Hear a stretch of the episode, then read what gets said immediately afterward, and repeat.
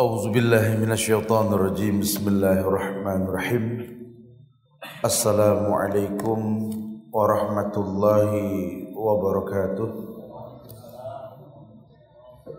الحمد لله الحمد لله الذي أرسل رسوله بالهدى ودين الحق ليظهره على الدين كله وكفى بالله شهيدا.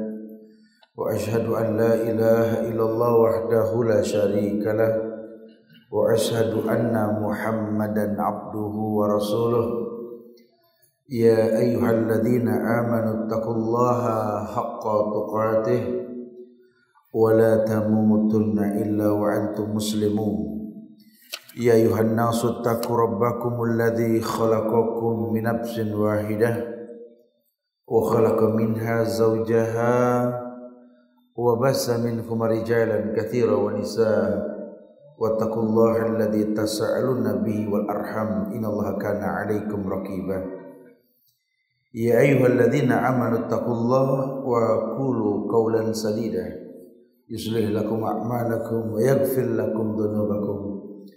وما يطع الله ورسوله فقد فاز فوزا عظيما.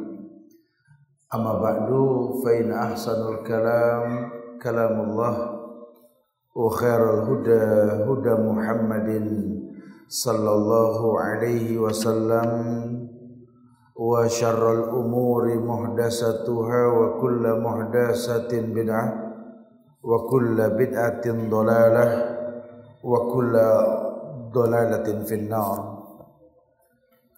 معاشر المسلمين والمسلمات sidang majlis yang Allah muliakan dunia dan akhirat. Wabil khusus para staf TKM pembina Masjid An-Nur.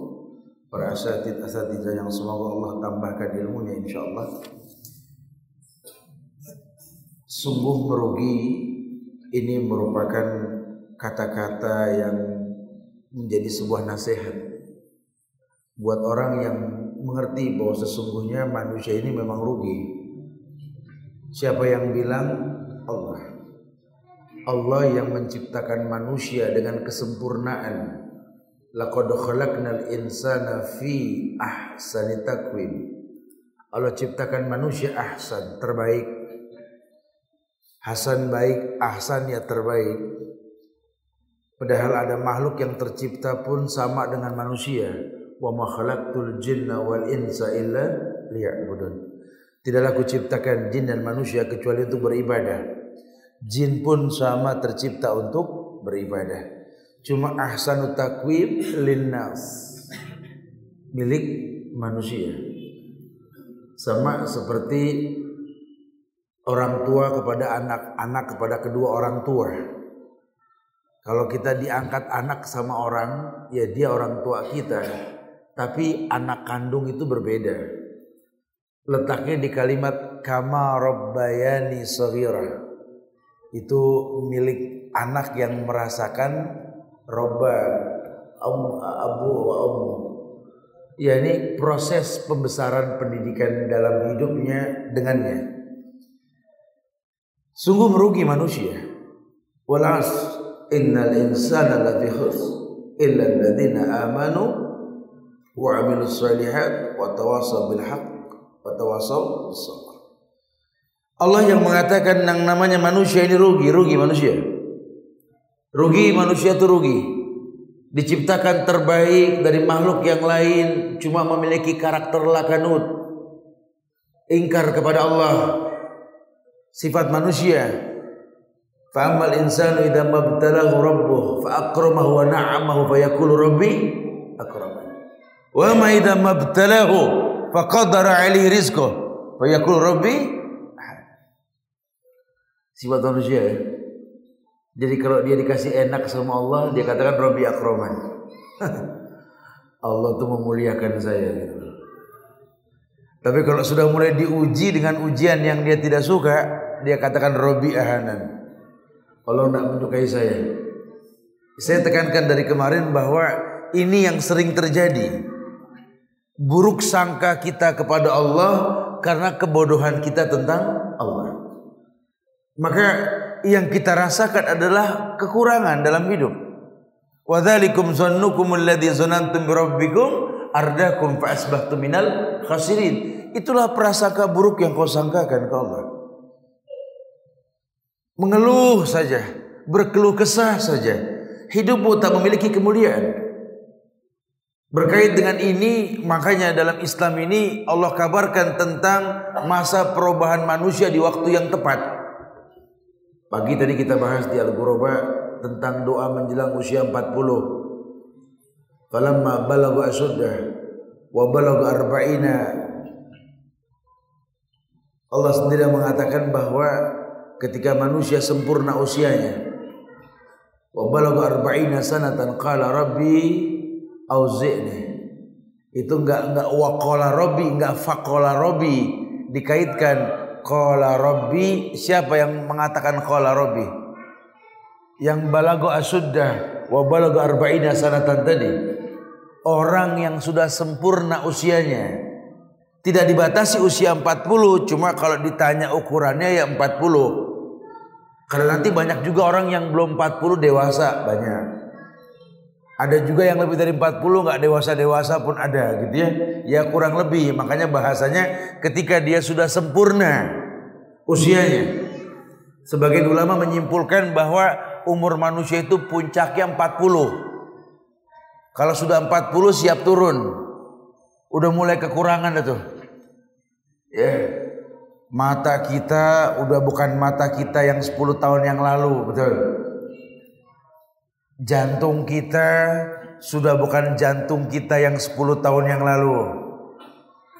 Gerak langkah kita pun sudah bukan gerak langkah kita yang 10 tahun yang lalu.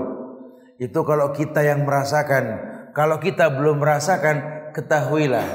Kakakmu, saudaramu, orang tuamu ketika usia 40 tahun ke sana, dia bukan dia yang 10 tahun yang lalu. Yeah. Kalau terdidik betul disambungkan dengan yang kita bahas selama di sini bahwa rumah sebagai pencet tempat pencetakan generasi robbani, ibu sebagai pencet sekolah buat anak-anaknya, terdidik anak untuk mengetahui bahwa ketika dia melihat sebuah kekurangan, saat itulah pintu cinta terbuka untuknya. Karena orang yang berilmu, orang yang tahu sekali ketika dia melihat sebuah kekurangan, cintanya timbul.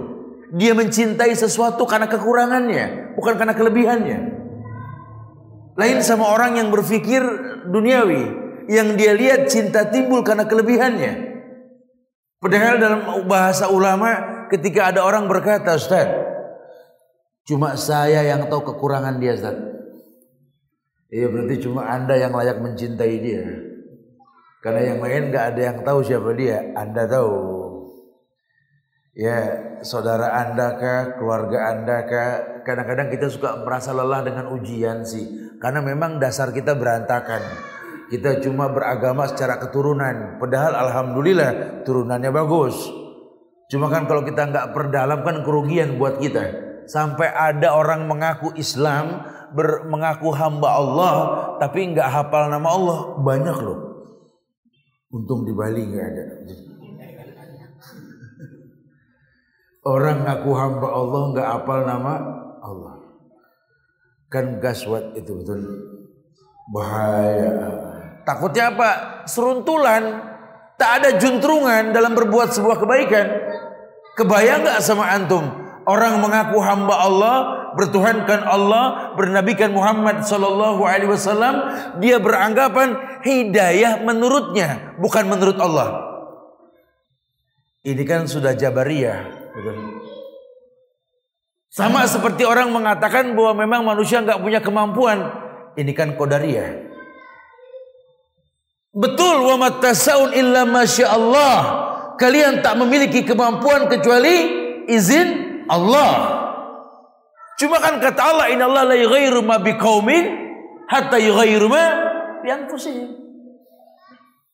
Allah tidak mungkin merubah satu kaum sebelum tiap orang mau merubah dirinya. Ada usaha. Sisanya la haula Allah sudah Allah sudah tantang manusia supaya menjadikan Allah sebagai wakil. Kata Allah, Rabbul Masyriq wal Maghrib. La ilaha illa huwa fattakhidhu wakila. Allah Rabbul Masyriq wal Maghrib. Allah Rabb yang menciptakan timur dan barat. Ukuran Allah ya. Kalau ukuran manusia kan timur dan barat itu kan patok sama dinding tembok kebun sebelah. Timur, barat itu. Tapi kalau ukuran Allah itu Rabbul Masyriq, Allah menciptakan timur, tidak berujung. Allah ciptakan barat pun tak berujung. Sehingga ahlul ilmi menemukan teori tentang bulatnya bumi. Betul. Ini ada canda-canda, ini candanya Abu Nawas kan begitu tuh. Ketika dia tanya sama Harun Ar-Rasyid, kalau kau tak bisa menjawab pertanyaanku Abu Nawas, ku penggal kepadamu. Apa yang kau tanya wahai raja? Kan ku jawab semua yang kau tanya padaku. Di mana tengah-tengah bumi wahai Abu Nawas? oh, itu masalah kecil. Di tempat raja berdiri, itu tengah-tengah bumi. Kamu sok tahu Abu Nawas? Ya, kalau nggak percaya ukur sendiri dah. ya, itu kan kayak seperti logika canda ya. Abu Nawas itu memang suka jadi simbol-simbol canda ya. Wallahu alam bisawab berkhilaf ulama tentang dia ini ya. Ya, Allah mengatakan Rabbul Masyriq wal Maghrib, la ilaha illa huwa fattakhidhu wakila.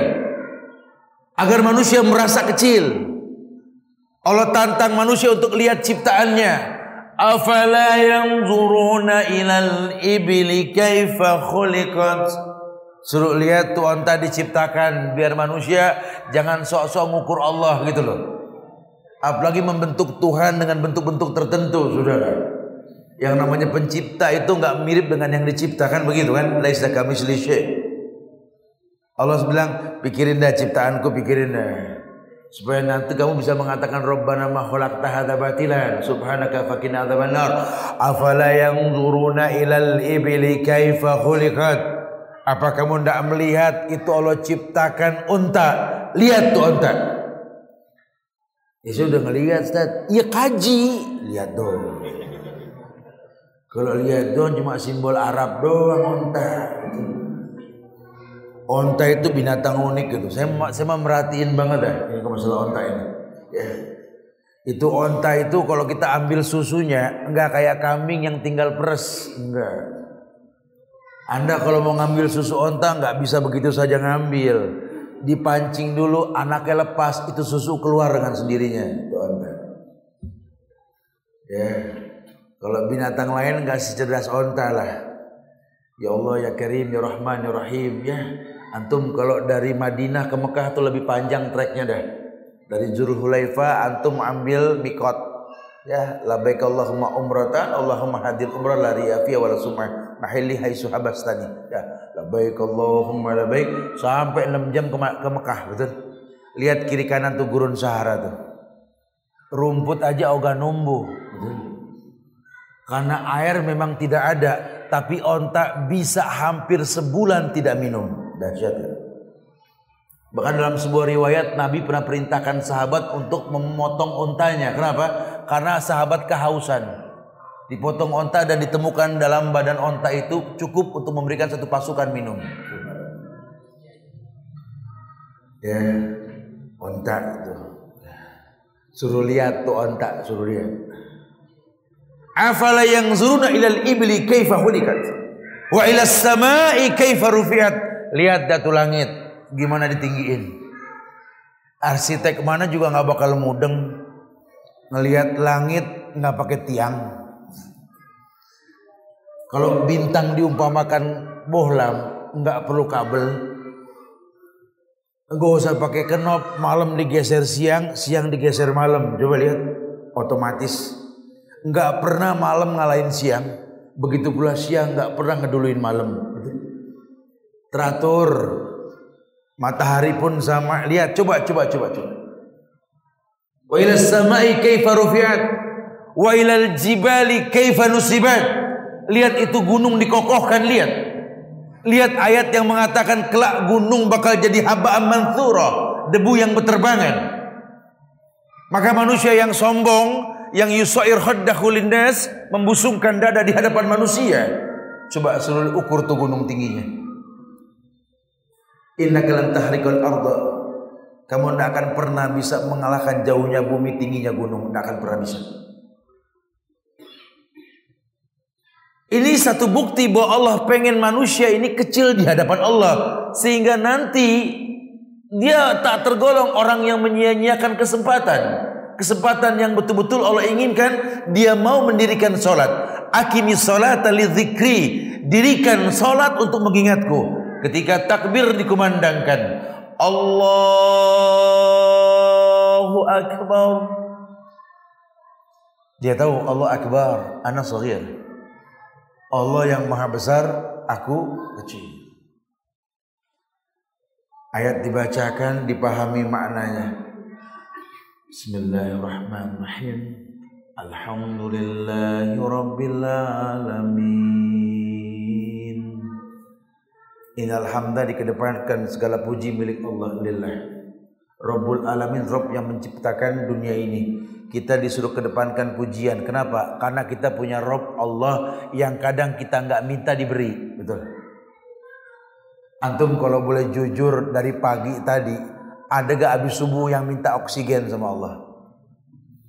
Allahumma a'tini oksigen ya Allah. Ada gak? Ya Allah berikan aku oksigen. Ada gak minta kita? Jujur enggak ya? Allah kasih kita nggak minta. Kalau Allah stop dua menit aja, ah, mati gitu. Betul. Atau antum cek dah tuh kalau nggak percaya di apotek tabung berapa tuh oksigen tuh. Ada ahli matematik ngitung kebutuhan oksigen kita dalam satu hari kalau dirupiahkan dengan dolar 13 ribu gitu ya. Itu sekian miliar loh satu hari. Allah tagi tekor ente urusannya. Makanya ada orang Islam nggak demen sholat kan kelewatan betul. Orang Islam nggak demen muji Allah mah betul-betul dah. Ya, Emang dia mau ngadep Allah bawa apa? Padahal Allah cuma berikan dua kunci hidup ini kalau nggak sabar ya syukur. Bukan masalah kaya atau miskin. Masalah kaya, masalah miskin mah terserah Allah lah. Ya, kita nggak bisa bikin peribahasa. Mungkin sekedar peribahasa sih silakan saja. Rajin, pangkal pandai, hemat, pangkal kaya, gitu ya. Iya rajin pangkal pandai hemat pangkal kaya. Ya kadang betul kadang wallahu alam bisawab lah. Karena banyak orang yang rajin tidak pandai-pandai. Banyak orang yang hemat medit pelit kutet koretnya masya Allah. Afrit orangnya nggak kaya kaya tapi justru kadang-kadang orang yang kelihatannya boros tangannya terbuka malah nggak habis-habis rezekinya Ya, ini kan satu bukti masih milik Allah. Manusia cuma berusaha. Bagaimana mendatangkan kemuliaan? Iya, jadilah kekasih Allah. Siapa kekasih Allah? Orang yang mengerti tentang kemuliaan kewajiban yang Allah perintahkan. Ya sehingga dia menjadi kekasih Allah. Ala in Allahi la alaihim yahzanun. Mereka orang-orang yang betul-betul tidak punya rasa takut, sedih dengan dunia tidak. Karena dia tahu bahwa Allah khaliqu kullasyai wa huwa kulli syai'in wakil. Allah yang mencipta pasti Allah yang mencukupi. Dia tahu Allah yang mencipta, dia tahu Allah yang mencukupi. Dia tahu yang namanya anak Adam ini kesempatan makin sedikit. Kalau bahasa Rasul itu kan yahrumu ibnu Adam wa yabqu isnatani. Anak Adam itu yahrum, bakal tua. Ya jadi kita jangan berasa muda mulu, ya. Harus tahu ini kita akan tua. Ya, tapi muda dan tua ini jangan cuma ngebahas kematian hanya untuk orang tua saja. Kadang-kadang saya kalau ngomong tentang kematian, yang muda bilang, "Tat ngomong yang lain, Tat." Gitu. Antum kalau ngomong yang mati-mati kayak ngomong sama yang tua-tua no Enak aja. Ini bulan yang tua takziah ke yang muda banyak betul gitu ya. Kalau kematian mah nggak nunggu tua, nggak nunggu muda, bukan. Ya ini mah istitoah ketika muda kita sempurna beribadah. Kenapa nunggu tua baru ibadah? Nggak haji, ntar nunggu tua. Kalau nyampe, betul. Mumpung masih muda rezeki ada, ya udah pas tabikul khairat. Ini kan perkataan emas yang disampaikan oleh Abdullah bin Umar kan? Idza amsayta fala tantazir as-sabah wa idza asbahta fala tantazir al-masa. Kalau kau berada di pagi hari jangan kau tunggu sore untuk berbuat baik pun di sore hari jangan tunggu pagi untuk berbuat kebaikan. Fastabiqul khairat. Berlomba-lomba. Sama kayak orang laki mengejar soft paling depan. Ini kalau soft kosong isi langsung. Bukan ngasih orang silakan, silakan. Antum itu kayak temer gitu ya. Nyuruh orang naik angkot, angkot jalan antum nggak naik gitu ya. Orang tuh kalau yang namanya ibadah pastabikul khairat, berlomba-lomba. Jangan tunda-tunda. Kenapa? Karena Yahrum ibnu Adam. Kalau kita yakin kita ini turunan Adam, turunan Adam tuh pasti tua. Ya kan di negeri kita ada juga yang yakin kita bukan turunan Adam, katanya turunan Darwin apa sih monyet itu ya. Ada di negeri kita ada, apalagi ahli-ahli logika itu ya, biologinya itu. Oh, Ustaz, kita ini hasil proses perubahan, Ustaz. Dari monyet jadi manusia. Ente kali ada bilang. Ya memang keyakinan beda-beda, Ustaz. Ana bawa 32 jenis muka monyet. Anda bilang, "Nih ada 32 jenis monyet. Ente turunan yang mana?" Enggak mau ngaku dia. Sebenarnya dia nolak di teori sebenarnya. Orang kalau sudah katakan kita ini Bani Adam, ya yahrumu ibnu Adam wa yabku mahu isnatani. Yang namanya anak Adam itu bakal tua, yang enggak tua cuma dua. Al-hirs wal Rakus dan panjang angan-angan, itu yang enggak pernah tua. Orang kalau yang namanya nafsu makan, rakus dunia enggak pernah. Tua-tua enggak pernah. Saya pernah ya ini hadis saya pernah bahas dulu di SCTV di manajemen SCTV ya. Itu kan ke SCTV kalau di Jakarta itu kan di Senayan di apa Senayan City ya. Di atasnya itu ada SCTV itu ya ya saya pernah masuk ke situ naik ke atas. Sebelum situ saya lihat banyak sekali etalase yang memajang model-model baju di orang-orangan toko gitu. Itu saya ngelihat nenek-nenek tua di kursi roda dia ketawa aja ngeliat baju. Dia bilang masih pengen. Itu nggak bisa hilang mau bilang apa? Ya kadang-kadang bajunya dengan kulitnya sudah nggak matching. Ya kan memang Allah sebenarnya kalau ciptakan manusia itu sesuai dengan apa kemuliaannya gitu loh. Cuma kita yang dibikin heboh dengan keadaan. Coba ada perhatiin dah kalau kita mau kona nggak besar biaya hidup loh. Allah ciptakan tuh bayi yang lahir semuanya lucu. Nggak ada orang nggak senang sama bayi. Semua orang senang bayi jujur. Biar tuh bayi macam-macam modelnya tergantung turunannya, tapi lucu yang namanya bayi. Ala bayi mah kencing aja kita ketawa, ya dia kencing gitu ya. Coba kalau udah gede, astagfirullah dia kencing. Udah bayi mah lucu lah sudah ya. Ini yang namanya bayi antum sekali-kali coba ngelihat kalau bayi tidur coba. Ya Allah, karena saya kan banyak anak-anak kecil di rumah, jadi ya Allah betul-betul sangat mengasihkan sekali ya. Ini generasi bangsa nggak tersentuh loh. Ya orang cuma menghayalkan kita bantu ini kita balala teori. Ya. Saya makanya sengaja bikin itu yayasan apa mandiri ya nggak perlu donatur donaturan lah. Udah saatnya anak muda tuh kalau bikin yayasan nggak ngerepotin orang gitu loh. Berpikir bagaimana bisa uh, berkarya untuk sebuah hal yang baik. Kenapa? Karena manusia mulia dengan karya cipta. Siapa yang bilang Allah? Allah yang mengatakan wazkur ibadana Ibrahim, Ishak wa Yakub ulil aidi wal absar. Ini kan jarang dibahas kan? Wadkur ibadah Ibrahim. Kabarkan tentang hamba-hambaku Ibrahim. Ayahnya. Ishak anaknya. Yakub cucunya. Apa kelebihan mereka? Ulil aidi wal absar. Hidupnya punya karya cipta. Hidupnya punya talenta. Harus seperti itu. Prinsip kuat dalam hidup lebih baik kecil kepala teri ketimbang gede ekor kakap. Tuh. Anda mau dengan ekor kakap tak kenyang. Tuh kan lain sendiri kan. Dibilang mendingan kecil kepala teri gede ekor kakap malah pengen ekor kakap gede Kalau orang punya karya cipta tahu karena bukan permasalahan yang dia miliki, manfaat yang dia miliki ini apa? Itu dia berpikirnya. Memang kita senang diberi dengan banyak harta diberi kita senang, tapi mulailah kita lebih senang memberi walaupun sedikit, itu lebih baik. Berpikirlah bagaimana memberi ke negeri ini bukan mengambil. Mulai kita berpikir apa manfaat saya buat banyak orang, bukan memaksa orang bermanfaat buat kita, bukan.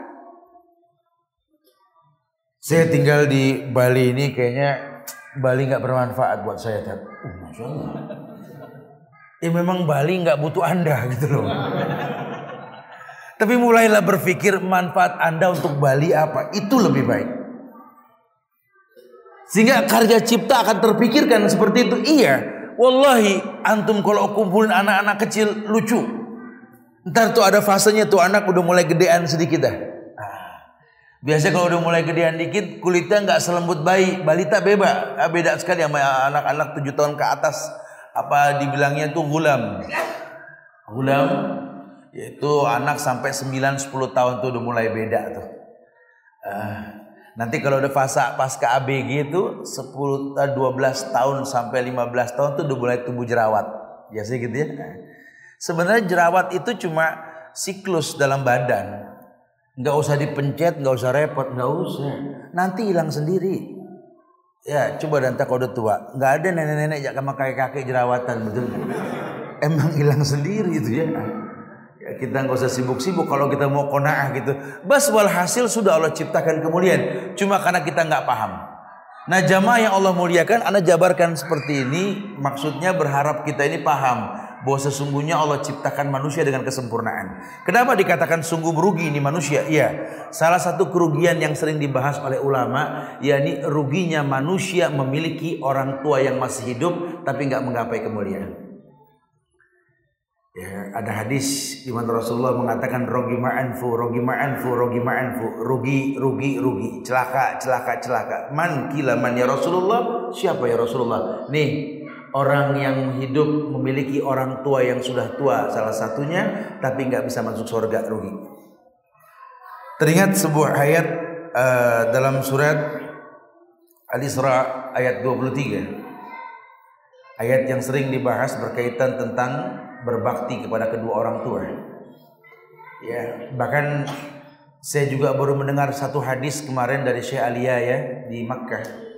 Ketika beliau di majlisnya di lantai 4 Makkah itu ya beliau mengatakan bahwa uh, inna fil jannati baban yuqalu babul ummi. Bahwa di surga itu ada satu pintu namanya pintu ibu Masya Allah Karena berkhilaf ulama menyebut jumlah pintu surga Ada yang mengatakan 8, 7 Dan ada yang mengatakan tak berbilang Wallahu'alam tapi kata beliau ada sebuah hadis yang jarang dibahas. Inna fil jannati baban yuqalu babal ummi. Bahwa di surga itu ada sebuah pintu di mana pintu tersebut dikatakan pintu ibu. Pintu ibu yang manusia bisa masuk surga karenanya. Allah berfirman dalam Al-Qur'an, "Wa qada rabbuka alla ta'budu illa iyyahu wa bil walidaini ihsana." imma yablughanna indaka al-kibar ahaduhuma aw kilahuma fala taqul lahumā uff. Wa la tanharhuma wa qul lahumā qawlan karima. Ada ayat yang simpel yang sering dibahas. Allah mengatakan wa qada rabbuka. Rob kamu Robba yarubu Rob yang menciptakan kamu dengan proses. Robbi Allah Rob Allah. Karena Rob ini yang dimaksud Allah. Wa qada rabbuka Rabb kamu yang menciptakan kamu dengan proses. Allah ta'budu illa iyahu telah mewajibkan menakdirkan kamu untuk tidak beribadah kecuali hanya kepadanya. Jadi sudah qada, sudah qadar, sudah takdir. Yang namanya manusia itu beribadah kepada Allah. Fitrah manusia beribadah kepada Allah.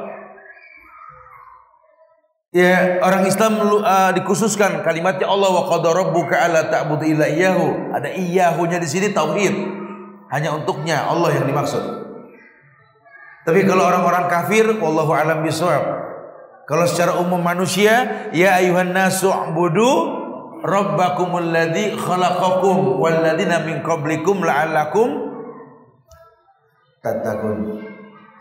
Hai manusia, sembah Rob kalian yang telah menciptakan kalian. Ini kan ayat umum. Surat Al-Baqarah yang mengabarkan ini umum ini ayat. Bahwa yang namanya manusia suruh menyembah Tuhannya. Berarti yang namanya manusia itu memiliki pencipta. Ya kalau manusia sudah yakin dia memiliki pencipta, baru kita giring dia untuk kenal Allah. Ya kayak dalam teknik dakwah, bagaimana dakwah ini bisa sukses.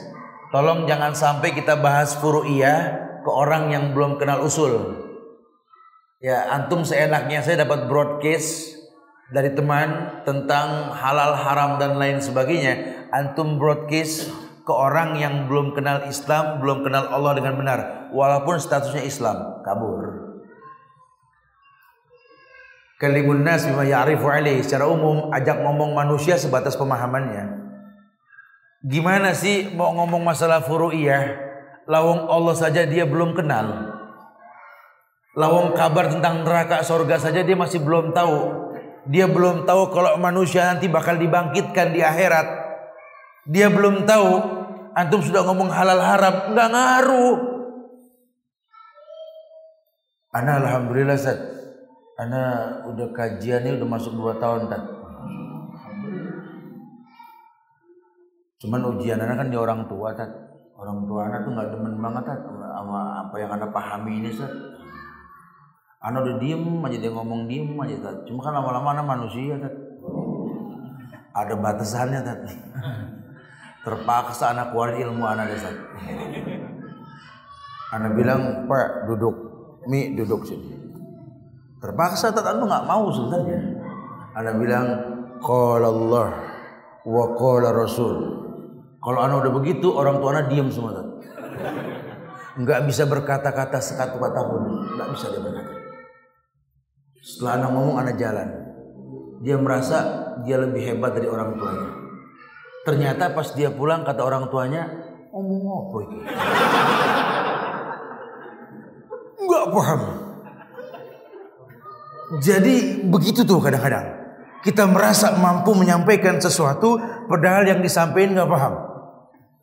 Ya antum di majelis ini jangan anggap paham semua loh. Kadang-kadang yang di belakang lebih hebat ketimbang di depan loh. Ya, karena orang macam-macam ada yang oh paham nggak? Oh, sekali.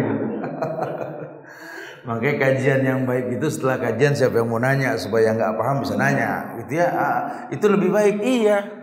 Ada anak muda ngedalemin kitab suci kitab suci agama lain. Oh, sampai minus matanya baca gituan.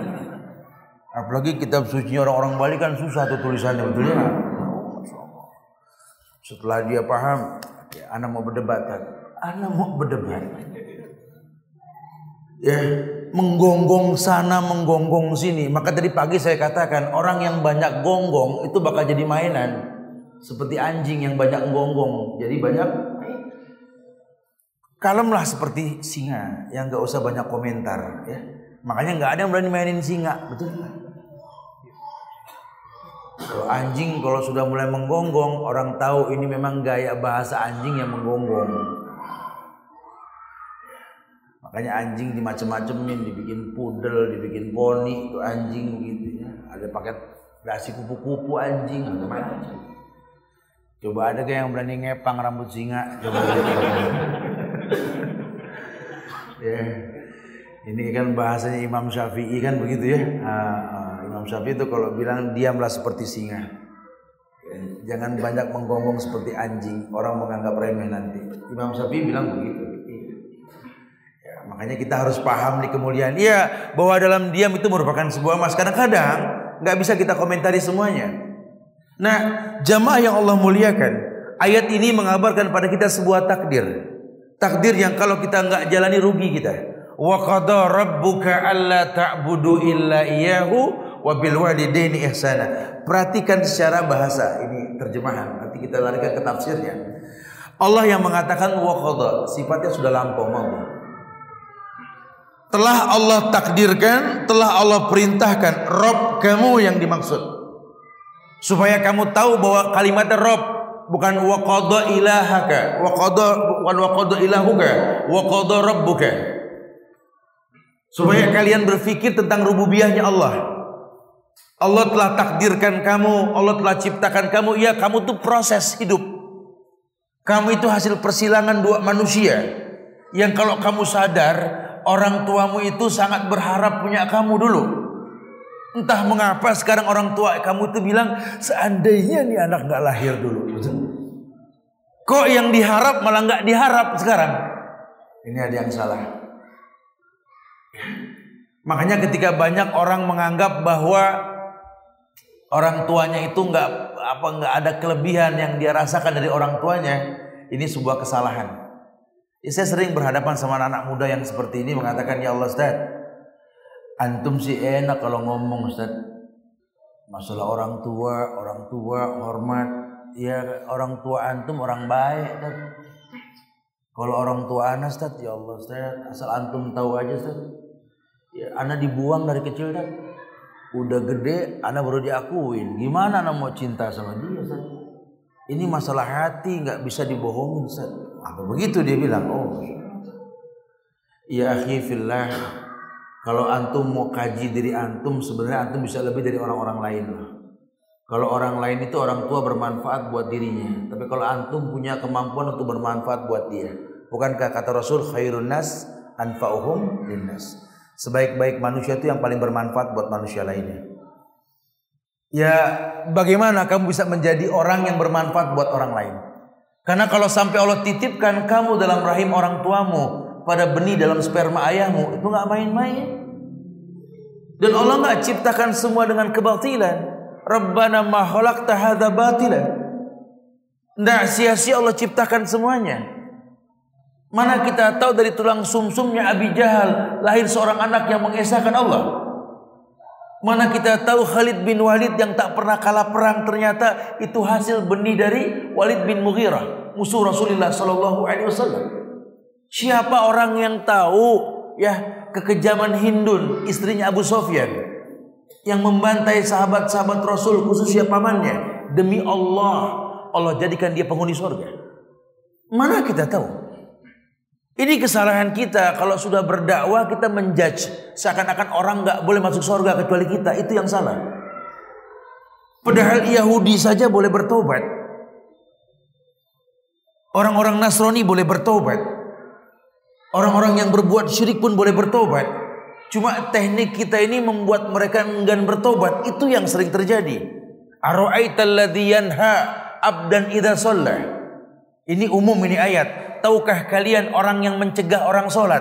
Orang hanya menerjemahkan masjid dikunci, dikasih portal. Orang bisa ngelengkah, bisa jebol pintu.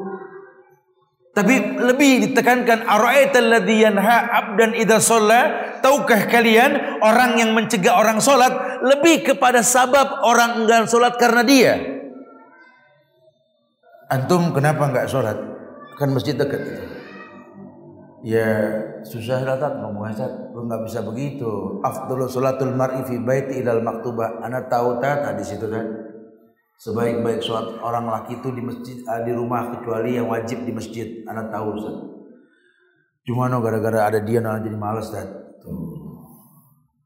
kadang kita menjadi penyebab orang males sholat. Kita menjadi hakim buat orang lain. Bukan pelengkap kekurangan orang lain. Itu yang terjadi ini sering terjadi karena kita nggak paham. Kita cuma mengaku hamba Allah, kita nggak mengenal Allah. Allah sudah katakan mayyahdihi fala mudillala wa mayyudlil fala hadiyalah wal huda lillah. Kalau Allah sudah berikan hidayah, tidak ada yang bisa menyesatkan. Pun sebaliknya, wa may yukhinillah famalahu min mukrim. Kalau Allah sudah hinakan manusia, tidak ada yang bisa lagi memuliakan dia. Berarti kan masihnya Allah. Makanya Abul Anbiya Ibrahim alaihissalam contoh yang terbaik yang bisa kita tiru beliau ini. Kalau beliau habis melakukan sebuah kebaikan kepada Allah, apa yang beliau katakan? Rabbana taqabbal minna.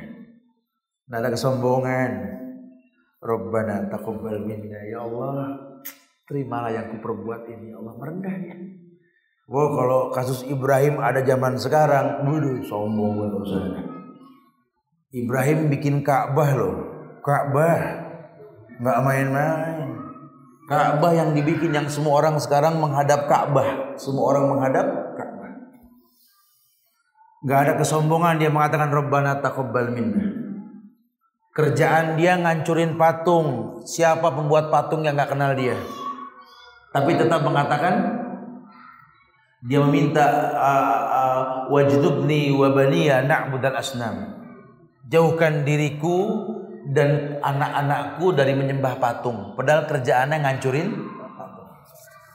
Itu Ibrahim. Nggak ada kesombongan karena dia tahu bahwa hati anak Adam di antara dua jari aroma Allah balik balikan terserah Allah ya. Kita nggak pernah. Kalau kita yang jadi Ibrahim, waduh sombongnya bikin Ka'bah bisa depan gang kita tulisin di gapura rumah yang bikin Ka'bah kita status jabatan aja kita pengen tulis di kartu nama. Biar pada tahu ya, saya salut sekali kalau teknik dakwah Rasul kita pahami itu ada Sahih Fikih Sirah. Atau beli itu buku bagus Sahih Fikih Sirah. Ya teknik dakwah Rasul. Itu pernah ada orang Arab Yaman datang ke Rasul, eh, Arab ya, Badui, Arab Badui datang ke Rasul. Datang ke majelis Rasul ketika beliau sedang menyampaikan dakwah. Ini Arab Badui ini tanya langsung kepada orang yang hadir, "Waina Muhammad? Waina Muhammad?" "Waina Muhammad?" Mana Muhammad? Apa yang kita simpulkan? Muhammad saru sama jamaahnya betul. Uh, kalau kita mah mentereng sekarang. No yang pakai sorban no. no. yang udang-udangnya tinggi no. Soalnya saya sering sekali berdakwah ke masyarakat yang awam. Uh, beberapa tahun yang lalu uh, saat awal-awal saya masih di KPK itu Pak Abdullah Hemahua ya. Beliau bilang sama saya kemungkinan saya ini mau pensiun. Saat saya bakal tinggal di daerah Depok. Kalau bisa bantulah dakwah Ustaz. Dan antum lebih berhak lah Ustaz. Bilang dia begitu. Lala, antum bantu kami lah insyaallah. Ya karena diminta tolongin saya insyaallah lah. Wallahu alam diaturlah sebuah acara di kampung tersebut yang masih berbuat bid'ah. Jadi tiap malam Jumat kumpul mereka tuh acara macam-macam lah ya. Ustaz, antum diundang untuk mendatangi acara kegiatan uh, bulanan di kampung tersebut di daerah Depok lah saya nggak bahas lah tempatnya lah. Hayar insya Allah. Cuma ya begitu Ustaz. Orangnya agak anti-anti pemahaman ini apa ahlus sunnah wal jamaah walaupun mereka mengaku ahlus sunnah. Lah salah satu muskil anak datang ke sana pakai motor sampai di parkiran anak lihat penuh amat memang masjid penuh. Nggak lama ada anak muda ngelihat begini, bawa ke timpring. Ustadz datang, solu ala nabi. Orang Ana nengok ke belakang langsung ada ikhwan kan yang bilang urusannya tahjir nih. Siapa yang tahu bakal disambut sama ketimpring betul? Ah. Allah maju kena mundur kena ini serba salah. Lah maju terus. Maju anak ya sudahlah anak maju ke dalam. Ya pada salaman apa gitu anak masuk ke dalam anak langsung kelihatan tuh yang anak bahas nih oh lo pasti Pak Kiai no. karena kelihatan dari jogrokannya sudah kelihatan stylenya tuh style Kiai itu udah kelihatan ya mata agak redup kacamata turun gitu Kiai itu saya samperin, Assalamualaikum. Waalaikumsalam. Alang kau ngomong lagi kelas. Kemudian saya sholat tahiyatul masjid. Karena kita nggak boleh masuk masjid kecuali tahiyatul masjid dulu. Selesai sholat saya duduk samping Pak Kiai. Itu Pak Kiai ngeliatin saya loh. Atas, bawah, atas. Saya ketawa, kenapa Pak Kiai? Wahabi.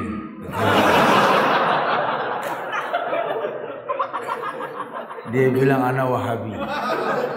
Ana langsung senggol sok tahu ente. Ana subhan wahabi. Ah ente wahabi. Sok tahu tahu. Wahabi dari mana? Ya, ya, karena memang bahasa Betawi bahasa saya saya kenal sekali bahasa orang begini.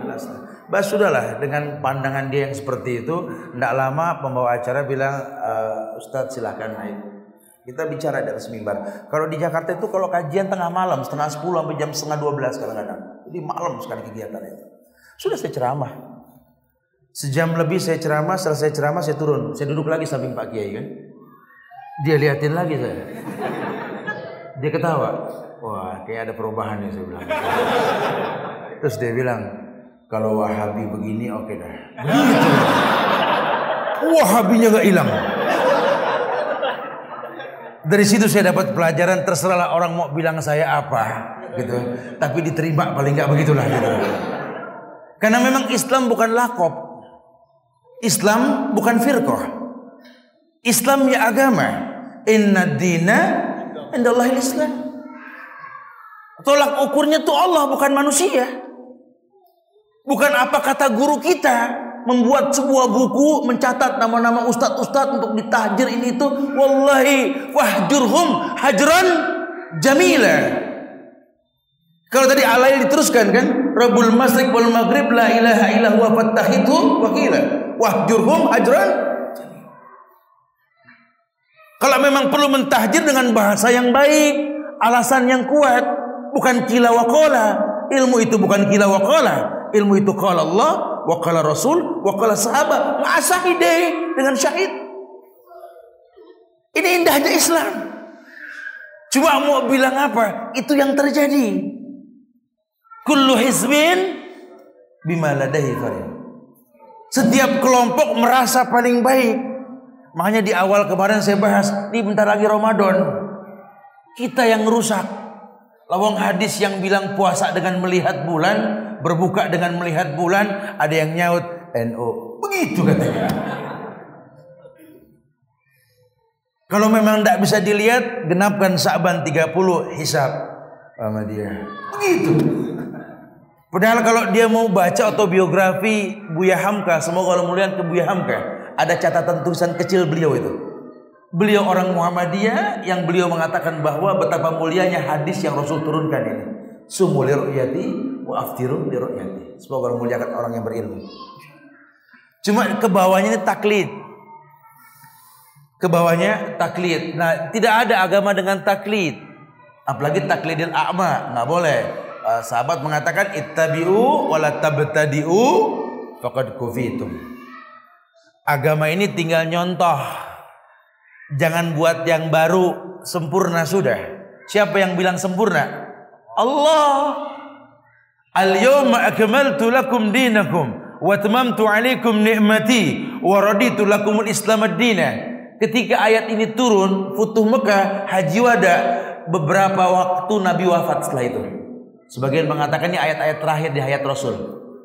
Sebagian lagi mengatakan uh, yakni uh, idza ja'a nasrullahi wal fath. Ini ayat-ayat terakhir. Allahu a'lam. Tapi itu memang dekat waktunya. Iya, Futuh Mekah. Beliau berpidato di hadapan masyarakat mengatakan taraktu fikum mislal bayda lailukum kanaharikum. Kutinggalkan kalian putih bak cangkang telur yang malamnya lebih terang daripada siangnya. Bayanatil hukum, hukum telah dijabarkan. Al halal bayyin wal haram bayyin wa umur bainahuma mustabihat. Bayanatil hukum. Hukum telah dijabarkan. Diakui oleh dunia. Orang-orang kafir Parsi pun tahu sempurnanya ini agama. Wallahi ma'akmalah hadad din. Betapa sempurnanya agama ini. Sampai-sampai sahabat mengatakan dulu, dulu, dulu. Orang Yahudi, Nasrani melihat muka kami para sahabat bisa masuk Islam.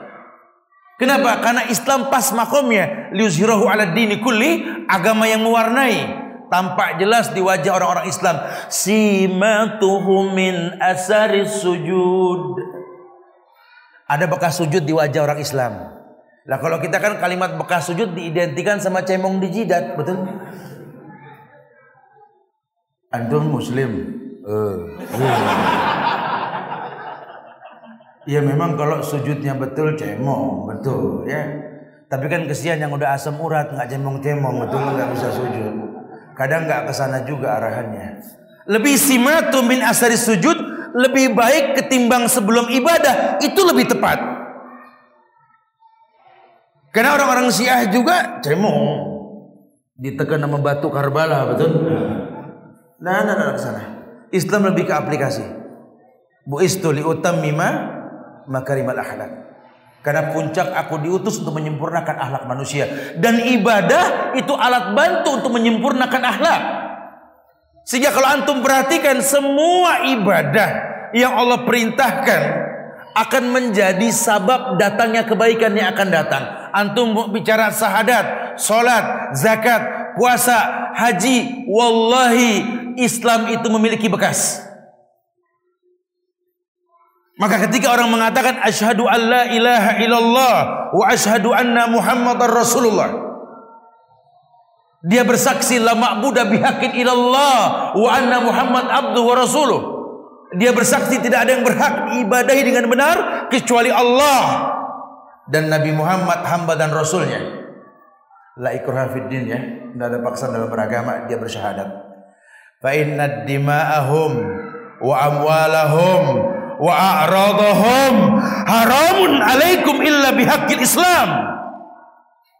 Ini orang sudah bersyahadat. Maka demi Allah tidak boleh dibunuh.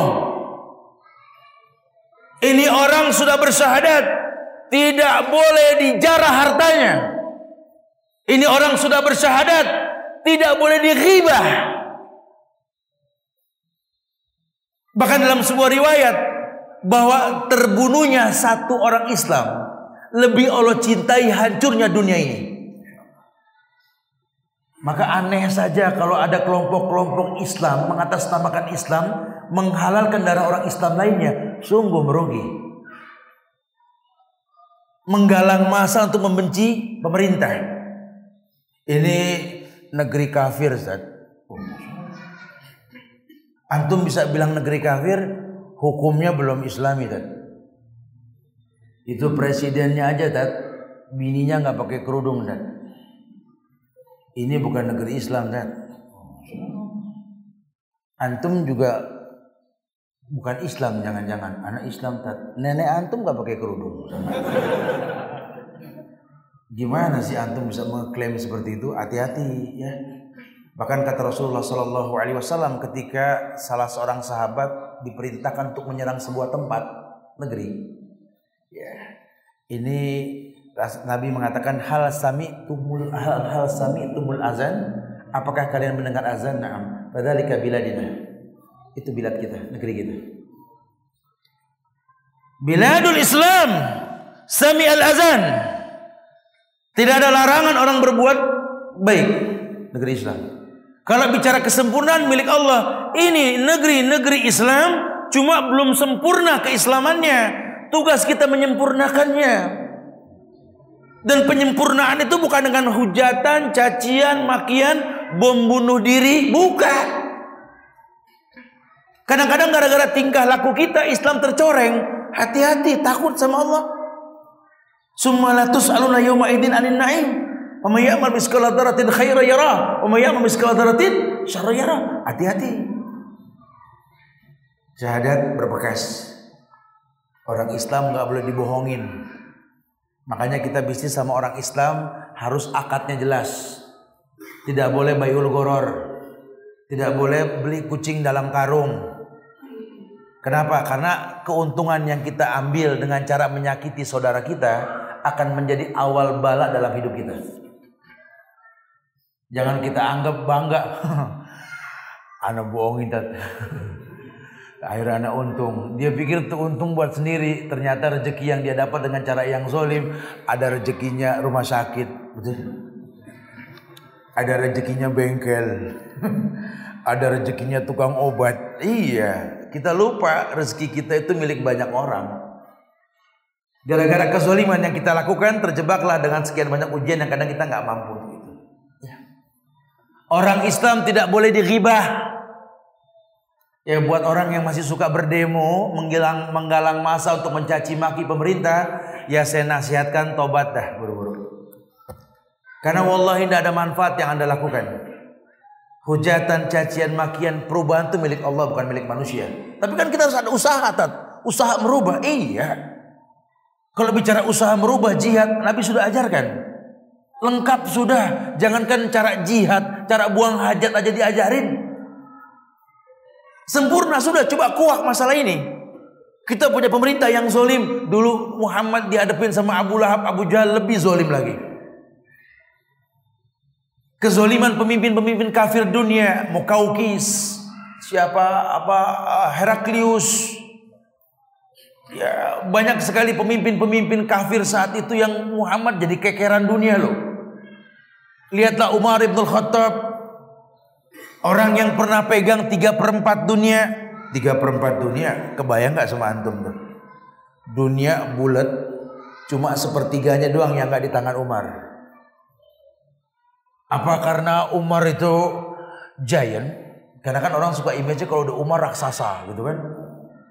Giant, bertubuh tinggi besar, galak dan lain sebagainya. Lah, coba siar alam Anubal buka tentang Umar juga. Lelaki bertubuh tinggi, kurus karena banyak puasa, kulit pucat karena banyak tahajud, mata sayu karena jarang tidur di malam hari. Umar. Umar. Ya. Tapi kalau Umar sudah mengatakan Allahu Akbar dalam sebuah riwayat, musuh di balik 10 gunung itu mendengar takbirnya Umar. Karena kalau Umar sudah melangkah, diakui oleh ulama dan sahabat mengakui kalau Umar sudah melangkah 100 langkah sebelum tujuan iblis kabur Umar. Ya lain lah sama kita lah. Tiap langkah bareng setan. Seribu niat dalam otak padahal pengen ke masjid. Ya bolehlah kita contoh mereka bolehlah ya keberanian Umar boleh rasa malunya Utsman bin Affan itu boleh tuh apa yang terkenal dalam siar alam anubal Imam Az-Zahabi eh, apa karomahnya Utsman bin Affan. Saya juga nggak mudeng, cuman Sohi mau bilang apa harus yakin kita. Utsman tuh sahabat yang paling pemalu gitu. Sehingga dia nggak berani datang ke rumah Rasul kalau Rasul lagi sama istrinya nggak berani. Saking rasa malunya Utsman tinggi sekali, Utsman itu pernah menghatamkan Quran uh, satu rakaat. Ini saya nggak mudeng sampai sekarang, tapi itu sohi. Atau bisa buka siar alam anubal Imam Ad-Dahabi itu ada. Ya, kalau buat kita don't try it at home lah. Ya, enggak bahkan pernah bisa lah. Jangan, jangan dicoba. Anak sampai bengkak mata antum kenapa? Lagi nyamain Usman Jangan. Nanti ada pengajaran-pengajaran kita untuk menghatamkan sebulan sekali, seminggu sekali, paling cepat tiga hari, tiga hari sekali itu ya. Imam Syafi'i itu ketika beliau ditanya tentang uh, dalil mengenai apa namanya uh, ayat uh, surat An-Nisa ayat 115 wa may yushakkiki rasula min ba'di ma tabayyana lahul huda wa yattabi' ghayra sabilil mu'minin nuwallihi ma tawalla wa nuslihi jahannam wa sa'at masirah untuk menemukan satu dalil ini Imam Syafi'i ini minta waktu tiga hari aku berdiam diri di rumah dan tiga hari itu aku hatamkan Quran sampai aku menemukan ini dalil. Nah, itu ada dalil yang seperti itu. Cuma lagi-lagi jangan sudah. Karena memang kebaikan Quran itu dengan tartil. Rotilil Qur'ana tartila. Walhasil mungkin yang kita simpulkan mereka orang yang punya rasa malu sama Allah. Kenapa kau lakukan ini wahai Utsman? Aku malu memberikan sedikit kepada Allah. Jadi rasa malunya tinggi sekali. Ya karena dia tahu sekali kesempatan berbuat baik di atas dunia ini kan singkat. Nabinya saja mengatakan bahwa hidup ini seperti batang pohon di mana uh, daunnya rindang. Bahwa karoin yar ahaulal hima. Karoin yar roha tahta zilali sejarah. Seperti seorang pengembara itu yang duduk numpang tidur di bawah pohon kata Rasul. Nabi itu. Makanya ketika Utsman uh, ketika Umar bin Khattab melihat Rasul tidur di atas pelepah korma, kemudian Nabi berbalik badan Umar ngelihat ada bekas lidi daun korma di badan Rasul, nangis Umar. Nangis. Antum jangan jangan jangan takut untuk menangis. takut kepada Allah, silakan. Umar pun menangis, boleh. Umar melihat di badan Rasul itu ada bekas lidi, nangis Umar. Apa yang membuat Umar menangis? Sehingga tetesan air matanya jatuh ke badan Rasul. Rasul pun bangun. Ma bakaita ya Umar. Apa yang membuat engkau menangis wahai Umar? Apa kata Umar? Wallahi ya Rasulullah. Kau manusia yang pertama, kau manusia yang pernah Allah ciptakan paling sempurna di atas muka bumi ini. Kau kekasih Allah. Tinggal kau minta tempat yang layak untuk tidur. Kenapa tak kau minta wahai Rasulullah? Senyumlah Rasulullah mengatakan kepada Umar. Mali wa mali dunia ya Umar. Apa diriku dibanding dunia ini Umar? Masali wa masali dunia karra raha tahta silal sajarah. Hidupku dibanding dunia ini seperti orang yang numpang istirahat di bawah pohon lihat tuh.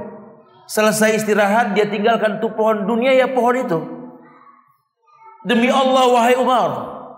Dalam mimpiku tadi aku melihat istana yang terbuat dari emas. Aku melihat ada seorang wanita yang sedang berwudu di depannya. Aku bertanya kepada Jibril, siapa dia?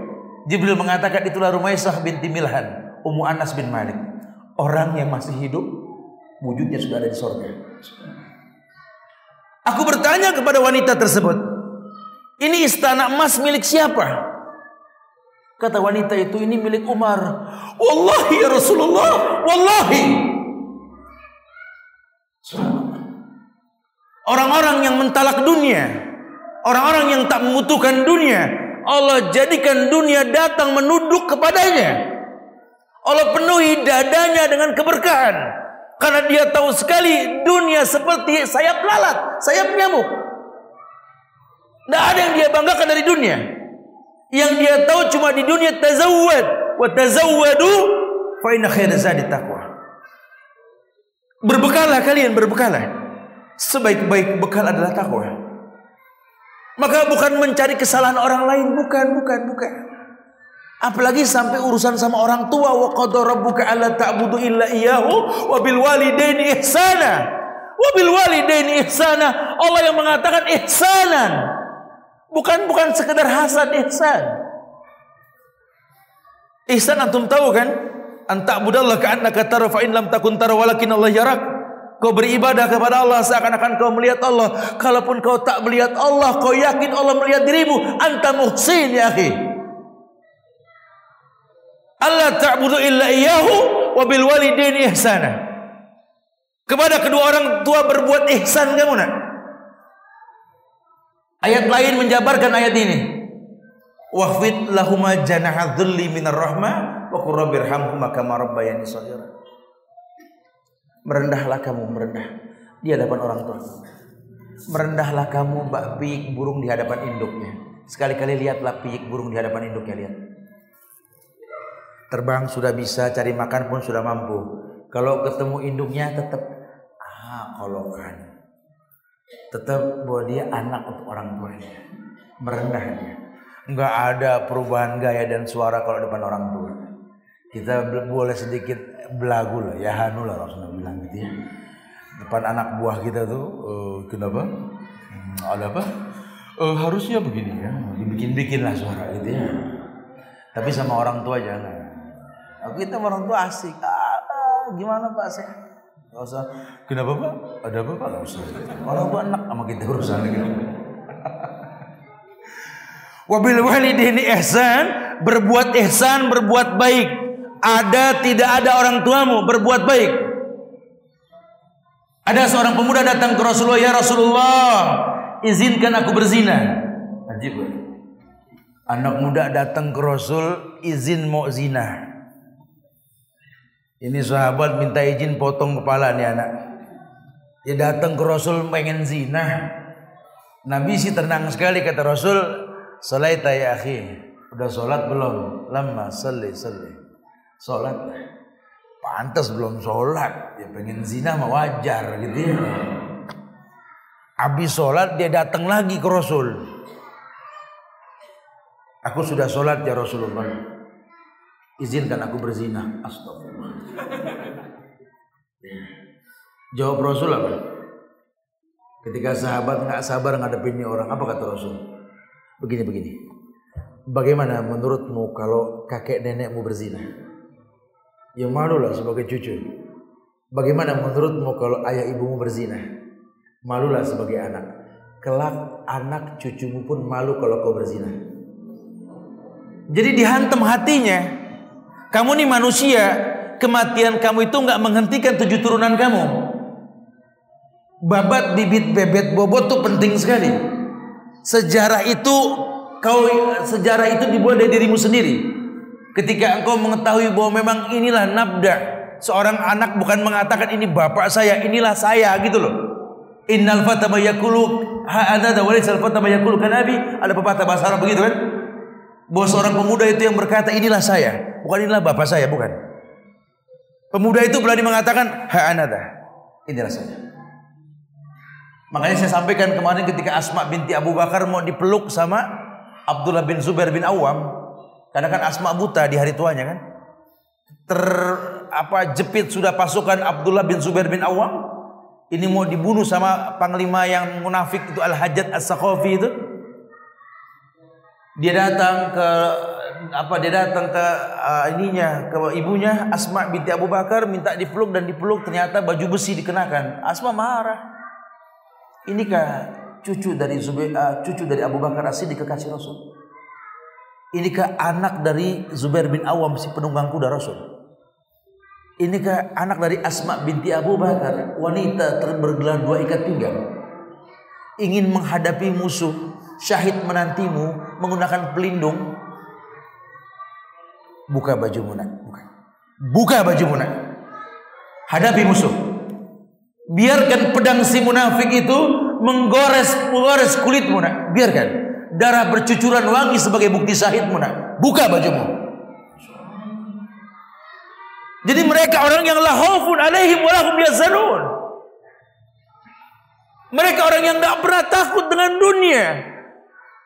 Mereka tahu sekali apa yang mereka perbuat ini bertaut dengan sesuatu yang akan datang.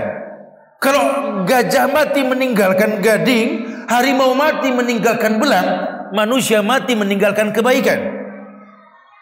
Ini yang dia jaga. Ini yang dia jaga di hadapan dunia. Karena kalau bicara dunia bakal dia tinggalkan. Apa sih dunia? Ma'akala fa'afna wala bisa fa'abla wa tasaddaqu fa'amda wa masih wa dhalik fadahibun wa tarikuh linnas. Ya dunia apa? Dunia apa?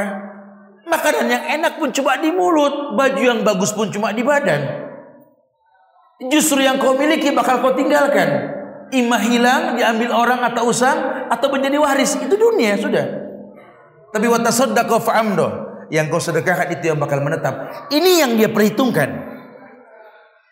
Maka dia tahu sekali kalau sampai dia berbuat sebuah keburukan efek buruk akan berdampak. Memang tidak ada karma dalam Islam. Tapi Islam berkeyakinan tentang al-jaza bijinsil amal balasan tergantung perbuatan.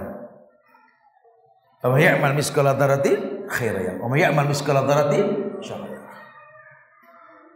Dia berbuat ihsan, Islam tawarkan berbuat ihsan. Engkau beribadah kepada Allah seakan-akan kau melihat Allah. Kalaupun kau tidak melihat Allah, kau yakin Allah melihat dirimu. Iya, dia tidak butuh manusia. Kalau bicara yang sunnah ya, kalau bicara yang wajib kan kita dizaharkan. Ya nggak boleh yang yang wajib kita ngumpet-ngumpet tuh nggak boleh transparan. Antum mau ngeluarin zakat ya bilang ini zakat mal ana. Katakan. Ini antum pegang dah. Apa ini? Udah pegang aja. Gak bisa begitu. Ngomong apa? Zakat, zakat. Katakan zakat. Ah. Nanti orang salah sangka karena itu wajib hukumnya. Antum sholat lima waktu ya zaharkan. Mau ke mana? Sholat Zohor, Gak usah pakai mau, ke mana? Ada deh, mau Ada.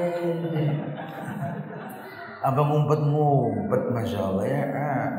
Sampai kita puasa kan wajib. Nanti kalau ada orang yang mengajak kita berbuat yang enggak-enggak bikin kita emosi, suruh katakan apa? Afan, anak Imron Saim ya Maaf, anak puasa.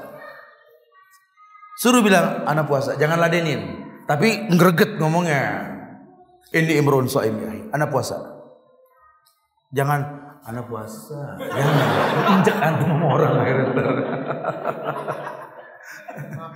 Ya orang Islam itu harus greget yang namanya rukun itu adalah sesuatu yang perlu dibanggakan ya. Haji juga begitu. Antum zaharkan memang tidak ada walimatus safar, tapi wasiatus safar kan ada. Ya antum kumpulkan orang-orang anak-anak antum, kumpulkan semua keluarga kumpulin. Ya anak, istri, cucu atau kalau sama istri jalan berdua ya anak, cucu, ya sepupu kita kumpulin. Ya, kita ngomong dah sedikit dah ya Allah, assalamualaikum, waalaikumsalam. Abah sama mama nih insya Allah mau haji. Perjalanan panjang yang wallahu alam balik apa enggak enggak tahu. Terserah Allah. Kalau balik kita kumpul lagi. Enggak balik ya minta maaf karena mungkin pernah jadi orang tua yang enggak pandai dalam mendidik kalian maklumin orang tua kalian ini manusia tempatnya salah dan dosa kalau ada hutang piutang dalam masalah hidup kami insya Allah tolong dibayarkan Tuh di atas lemari sudah saya titipin dua tas. Oh.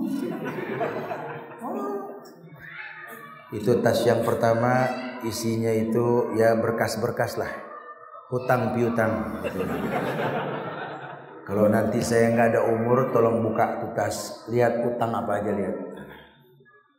Nah di tas yang kedua inilah solusinya. Apa pak? Utang juga.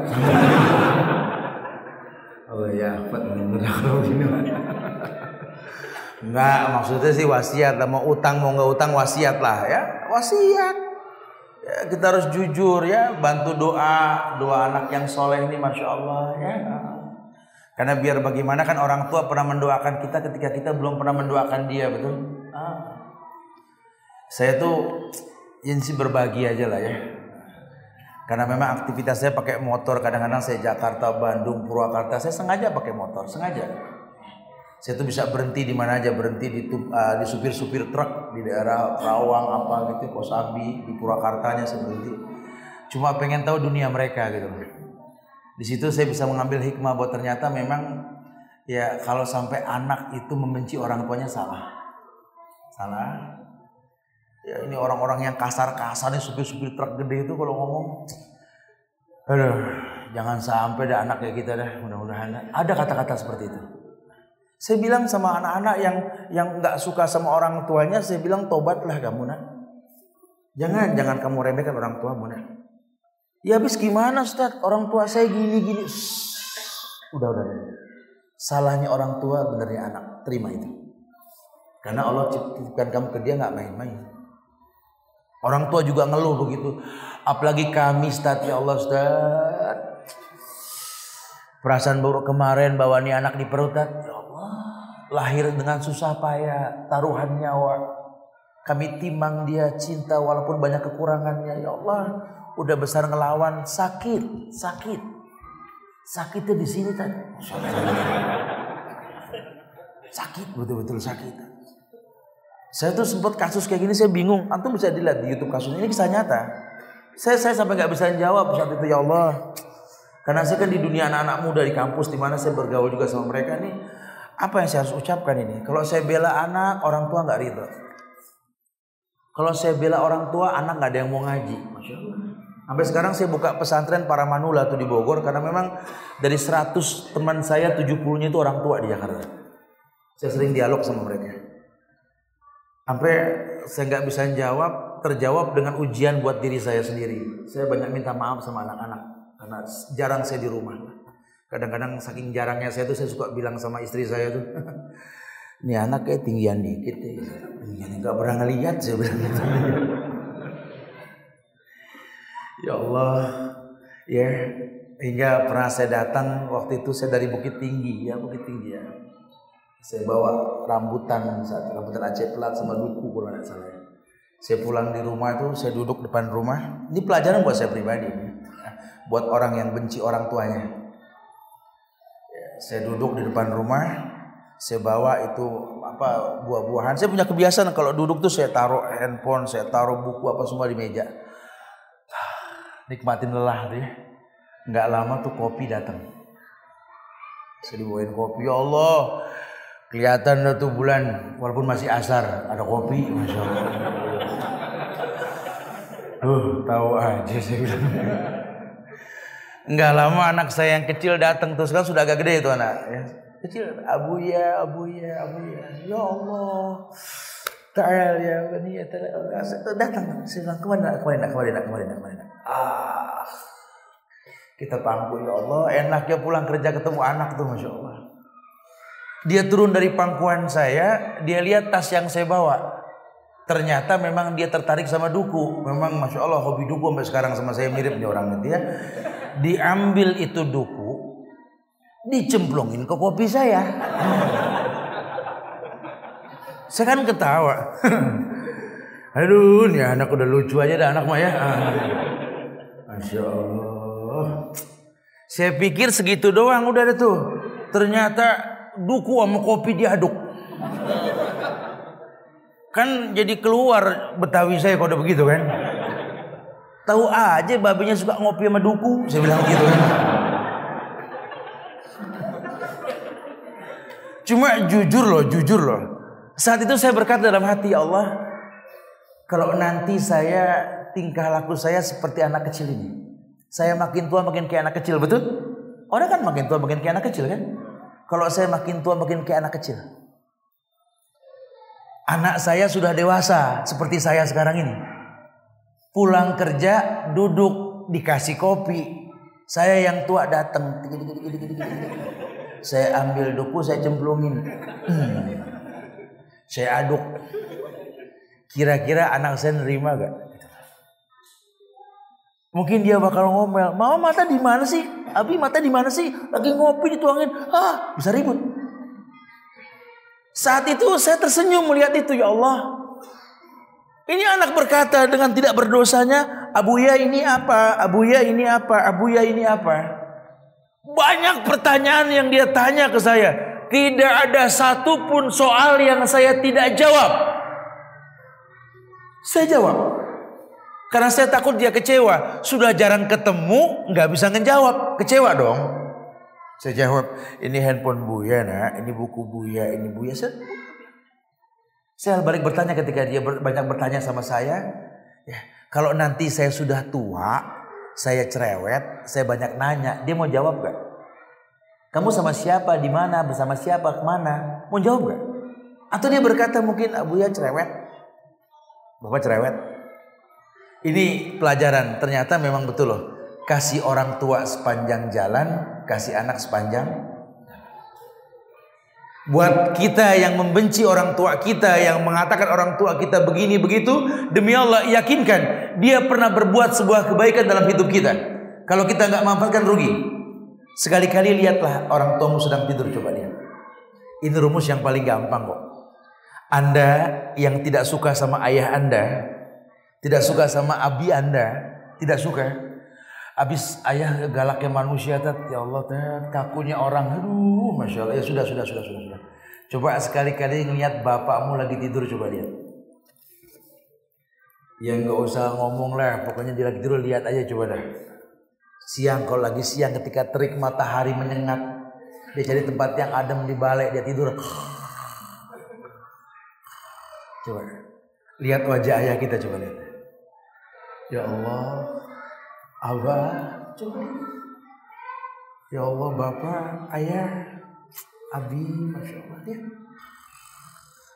Perhatikan wajahnya, perhatikan. Subhanallah.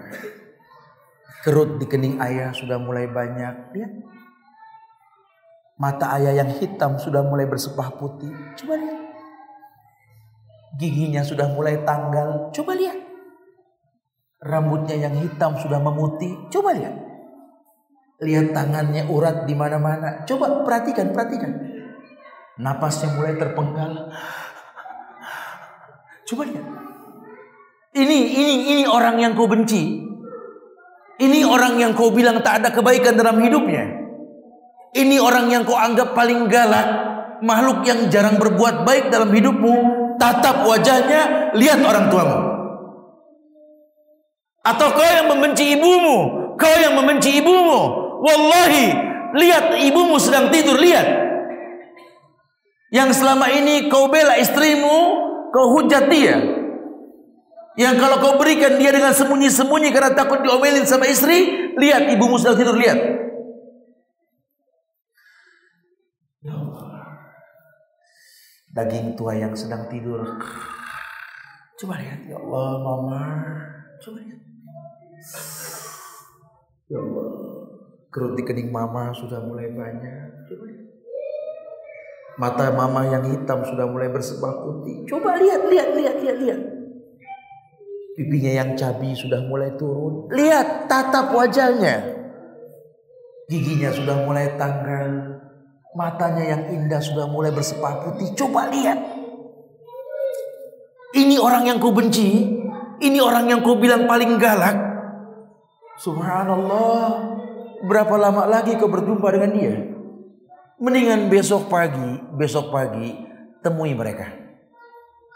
Temui mereka sudah. Ambil tangannya, cium, rasakan wangi kulitnya. Rasakan wangi kulit orang tua kita. Karena mungkin besok daging bangkai kita cium dari mereka.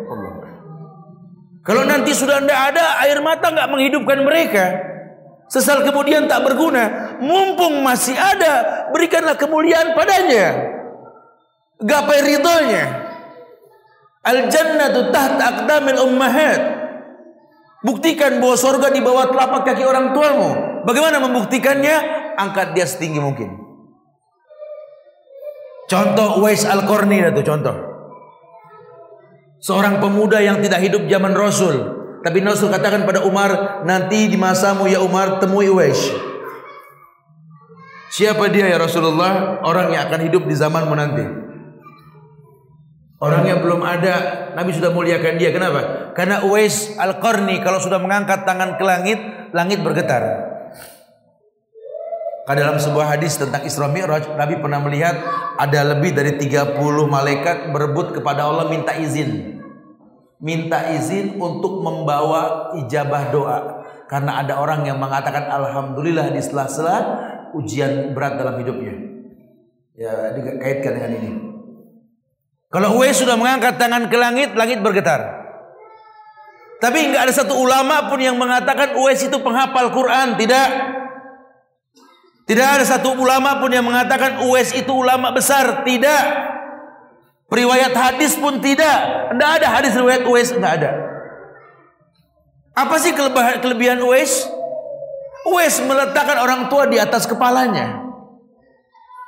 Uwais tahu sekali kalau dia punya ilmu lebih bukan untuk mengkritik orang tuanya, tapi menutupi kekurangannya. Itu lebih baik. Bahkan kalau perlu dia menghajikannya. Bahkan kalau perlu dia sambung silaturahmi dengan teman-teman orang tuanya ketika masih hidup dulu. Sehingga yang paling berhak memandikan mayit orang tua adalah anaknya sendiri. Antum kalau biasa mandiin mayit, antum bisa tahu lah. Ya. Mungkin orang tua antum masih ada, tapi kan kakek antum ini kan orang tua atau paman antum tuh orang tua ketika diguyur itu air setelah diwudukan ini mayit, diguyurkan air, kemudian kita mulai membasuh. Kita basuh. Allah.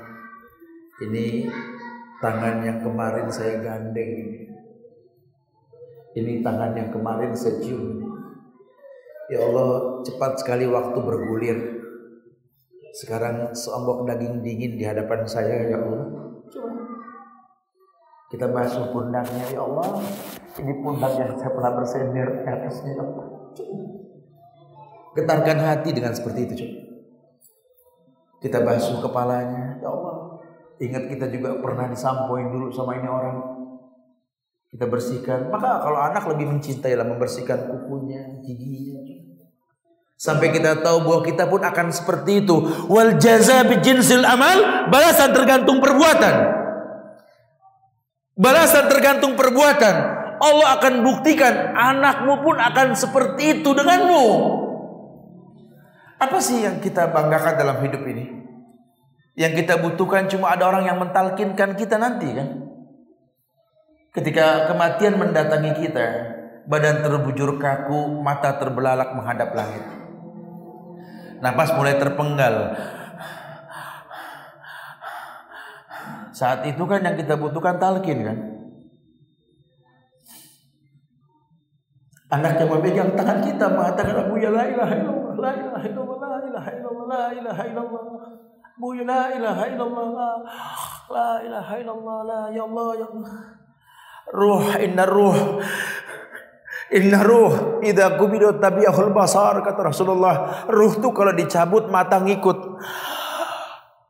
Ah. Selesai sudah. Mungkin kita menangis, menangis membimbing orang tua hingga akhir hayatnya dengan la ilaha illallah. Tapi tangis bahagia karena membimbing mereka husnul khatimah. Man kana akhiru kalamihi la ilaha illallah dakhala jannah. Orang yang akhir kalimatnya la ilaha illallah surga. Mungkin dia diazab. Dia manusia. Tapi Nabi pernah dipentangkan alam kubur. Pernah dibentangkan dalam kubur Rasulullah alam barzah. Nabi melihat ada orang yang sedang dicambuk oleh malaikat, dicambuk oleh malaikat. Dicambuk. Wallahi berhenti cambuk malaikat tersebut. Bertanya ini mayit, "Ya malaikat, lima takifu min darbik?" Wahai malaikat, kenapa kau hentikan cambukanmu untukku? Aku orang yang layak dicambuk. Apa kata malaikat? Kaifa adribuk wa waladu istighfar lak Bagaimana aku bisa mencambukmu sementara anakmu di dunia selalu beristighfar untukmu?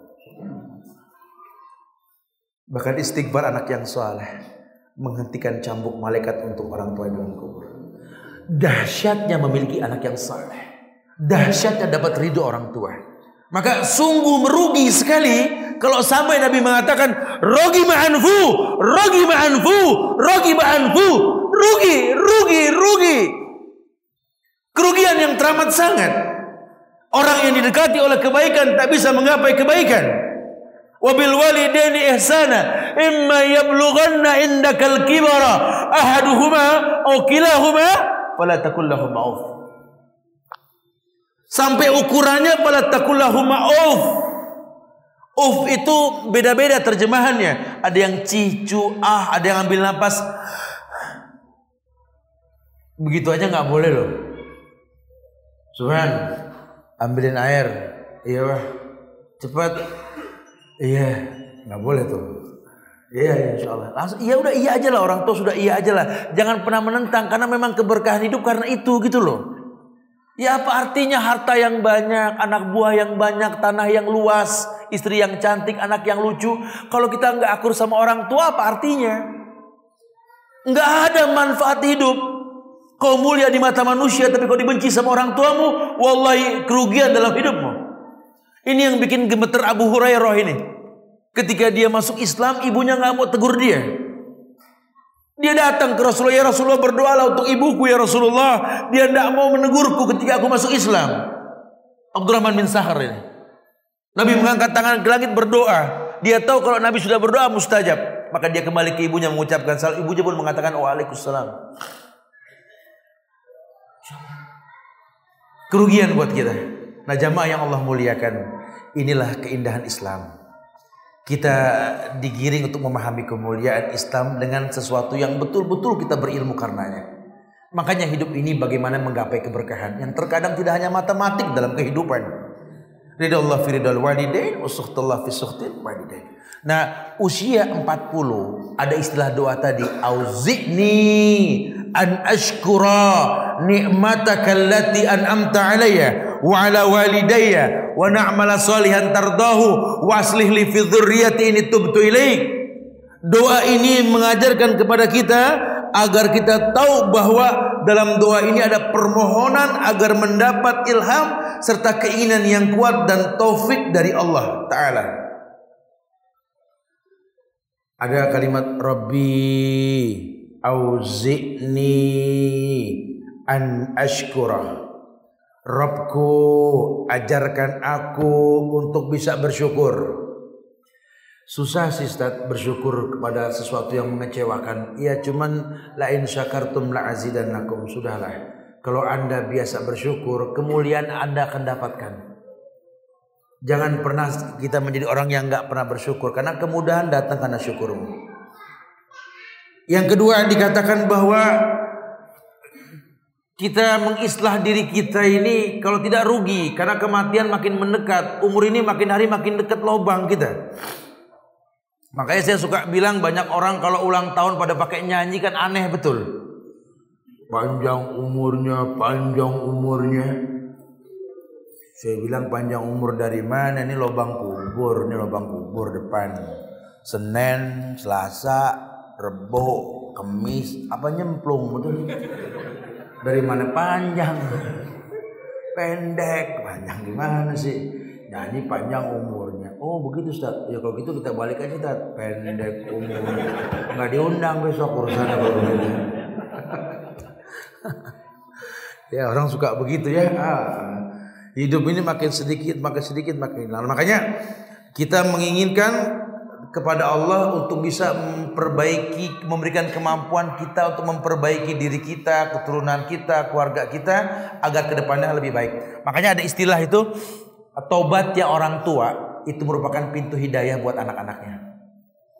Jadi ada orang mengatakan saya ngerti hukum Islam ini ketika anak sudah gede-gede Ustaz. Kayaknya saya udah terlambat Ustaz. Gak ada kata terlambat orang hidup tuh gak ada kata terlambat. Ya Allah utus Nabi Khidir menjaga harta anak yatim. Alasannya simpel kok. Apa? Fakana abuhuma saleh. Fakana abuhuma saleh. Karena orang tuanya orang soleh.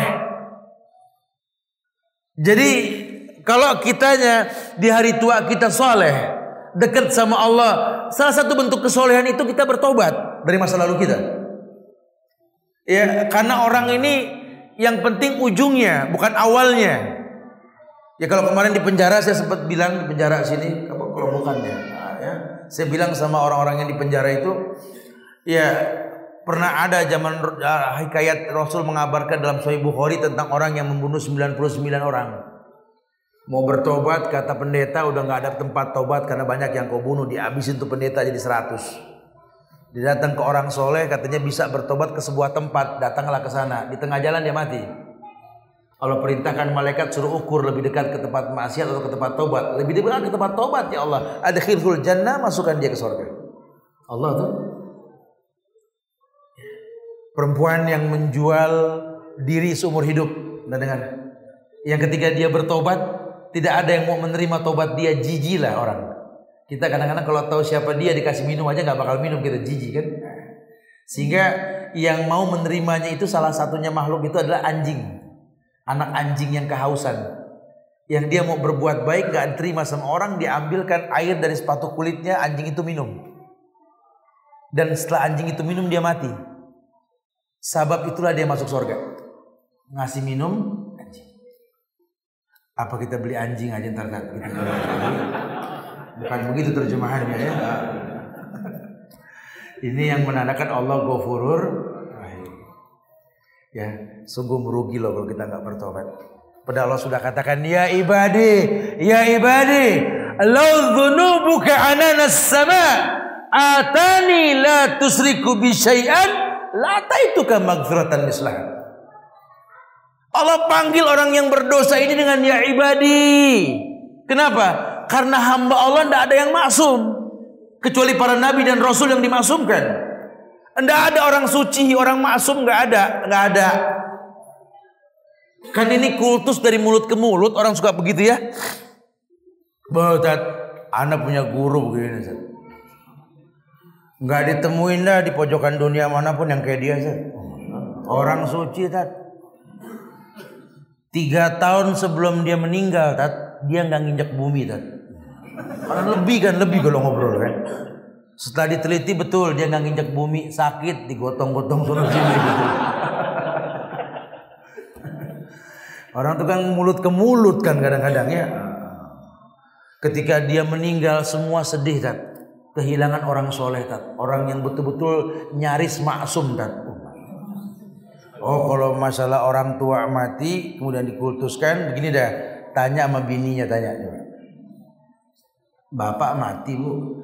Ya Alhamdulillah. Emang kenapa? Aduh waktu hidup ruwet masalah. Istri jadi saksi loh.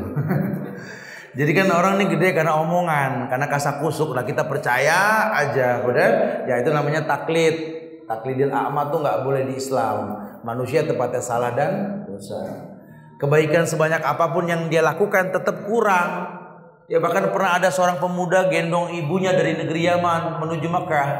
Dua kali tawaf dia bilang sama sahabat Abdullah bin Umar, aku telah menggendong ibuku dari negeri Yaman sampai ke Mekah. Aku tawaf pun menggendong dia. Sudahkah aku bayar kebaikan dia? Marah sahabat, jaga lisanmu. Satu hentakan napas pun ketika melahirkanmu belum terbayar. Jadi jangan pernah kita merasa cukup. Makanya tafsir Ibnu Katsir ketika menerjemahkan makna Allah, bismillah atau buka tafsir Ibnu Katsir, nanti beliau menjelaskan tentang makna Allah. Allah itu ilah wawalah. Allah itu ilah wawalah seperti sijil, sinju, wajillu. Allah ilah wawalah. Yang dimaksud ilah yang berhak diibadahi dengan benar. Wawalah tidak ada kata cukup dalam beribadah kepada Allah. Makanya kalau orang Islam yang betul-betul mengerti dan dia nggak mungkin merugi dalam hidupnya, ya dia ini dia akan memanfaatkan kemuliaan. Tidak ada kata cukup dalam beribadah kepada Allah. Iya makanya kita belajar, kita belajar. Nggak ada yang pinter. Ana di sini bukan lebih pinter daripada antum. Kita belajar bareng, sama. Bahkan Imam Ahmad bin Hambal ditanya sama anaknya Abdullah bin Ahmad bin Hambal. Sampai kapan aku menuntut ilmu hai ayah? Sampai kau masuk ke liang lahat esok hari. Tidak ada kata terlambat untuk belajar agama. Semoga Allah muliakan kita insya Allah. Jauhkan dari yang namanya rugi. Karena demi Allah kalau tidak sungguh merugi akan kita rasa.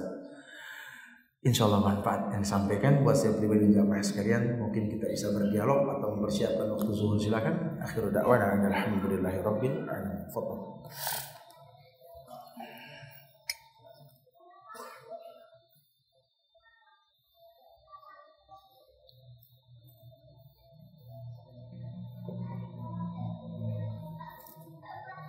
Fadal, silakan mungkin ada yang mau ditanyakan yang saya sampaikan nggak dipahami. Fadal silakan ibu-ibu di bawah mungkin ada yang mencatat pertanyaan silakan. Kita kasih waktu uh, tiga menit lah untuk mencatat Fadal.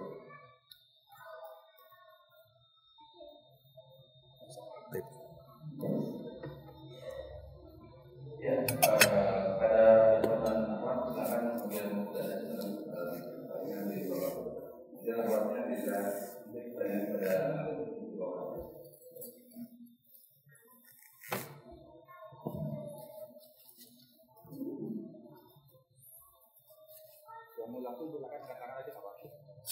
uh,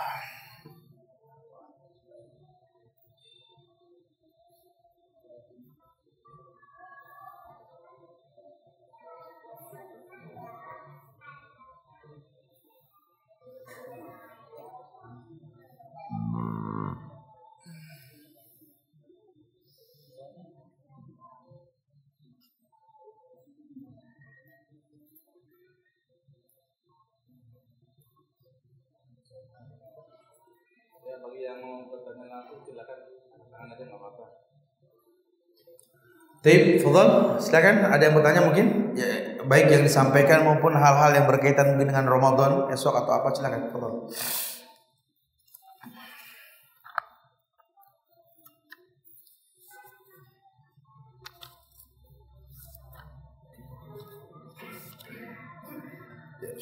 Fadal, silakan Awai.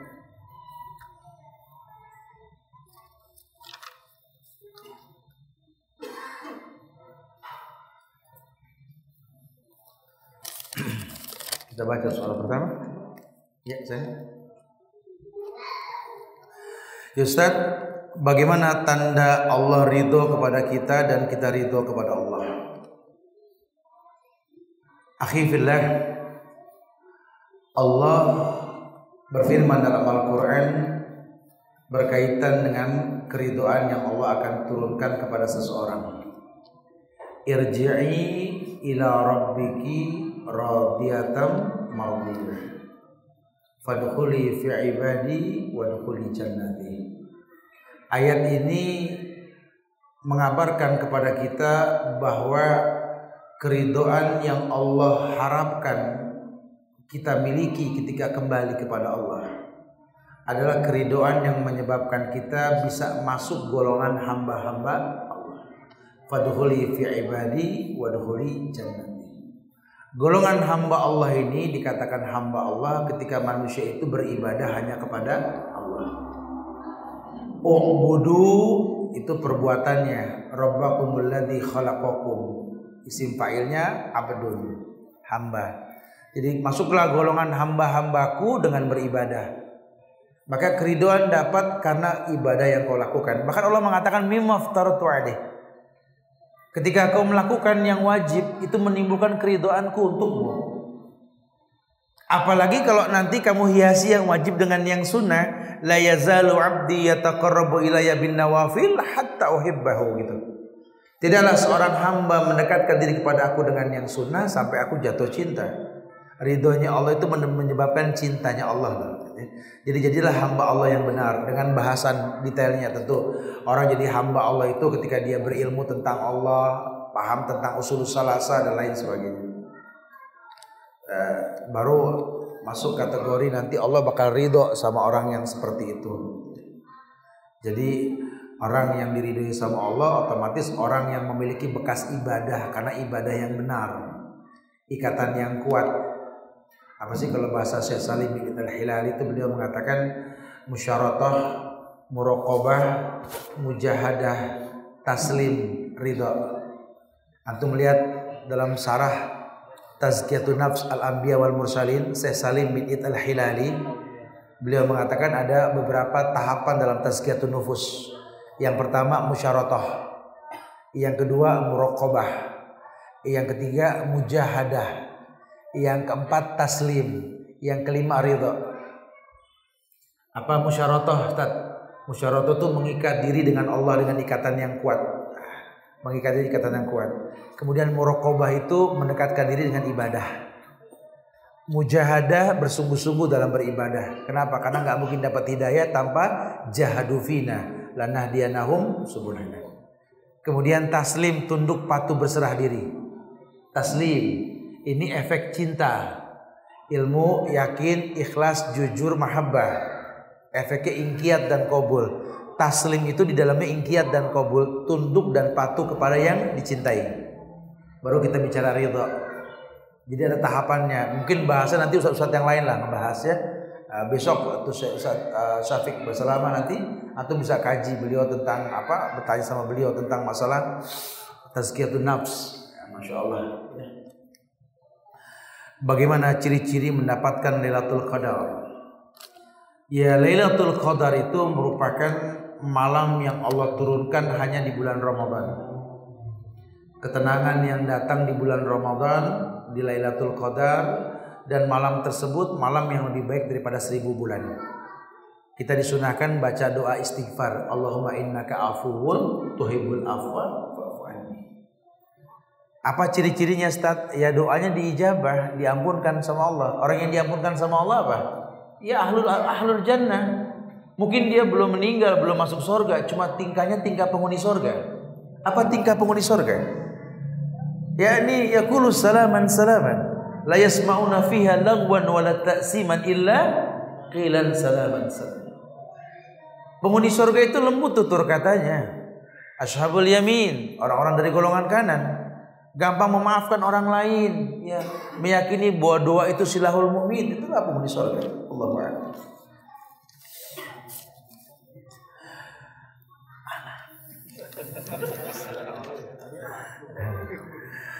Bismillah, barakallahu fiik. Ustaz, saya pernah membaca hadis bahwa Rasul sebelum makan hanya membaca basmalah.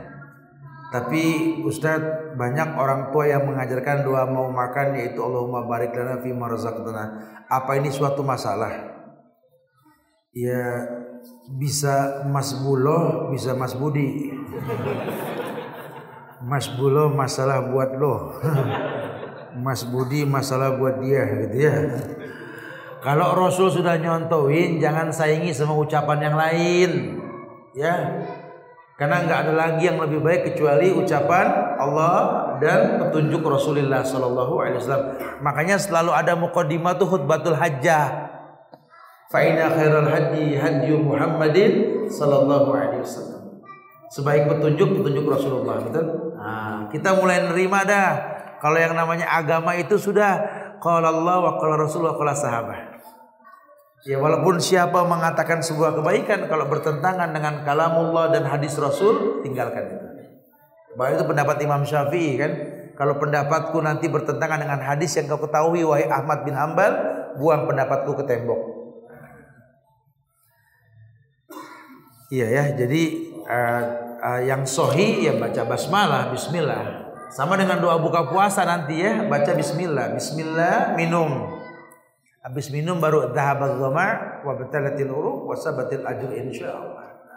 Takjil, makan korma, ganjil, umur, salat. Jangan iftar, iftar nanti habis salat. Jangan berberat-berat. Makanya fariha ida aftoro bahagia kalau orang yang mau iftar ketika puasa bahagia. Ya ini sudah selesai sholat. Kita kalau habis iftar terus mikirin sholat ruwet. Betul? Sholat sholat. Ya Allah, tadi deh, kenyang gitu ya apa nyiksa sendiri gitu. Bismillah Ustaz. Ayah saya telah melalaikan kewajibannya sebagai kepala keluarga. Selama ini saya berusaha untuk birul walidain tapi masih sulit mencintainya. Apakah saya tetap dosa? Iya, Anda dosa. Anda dosa.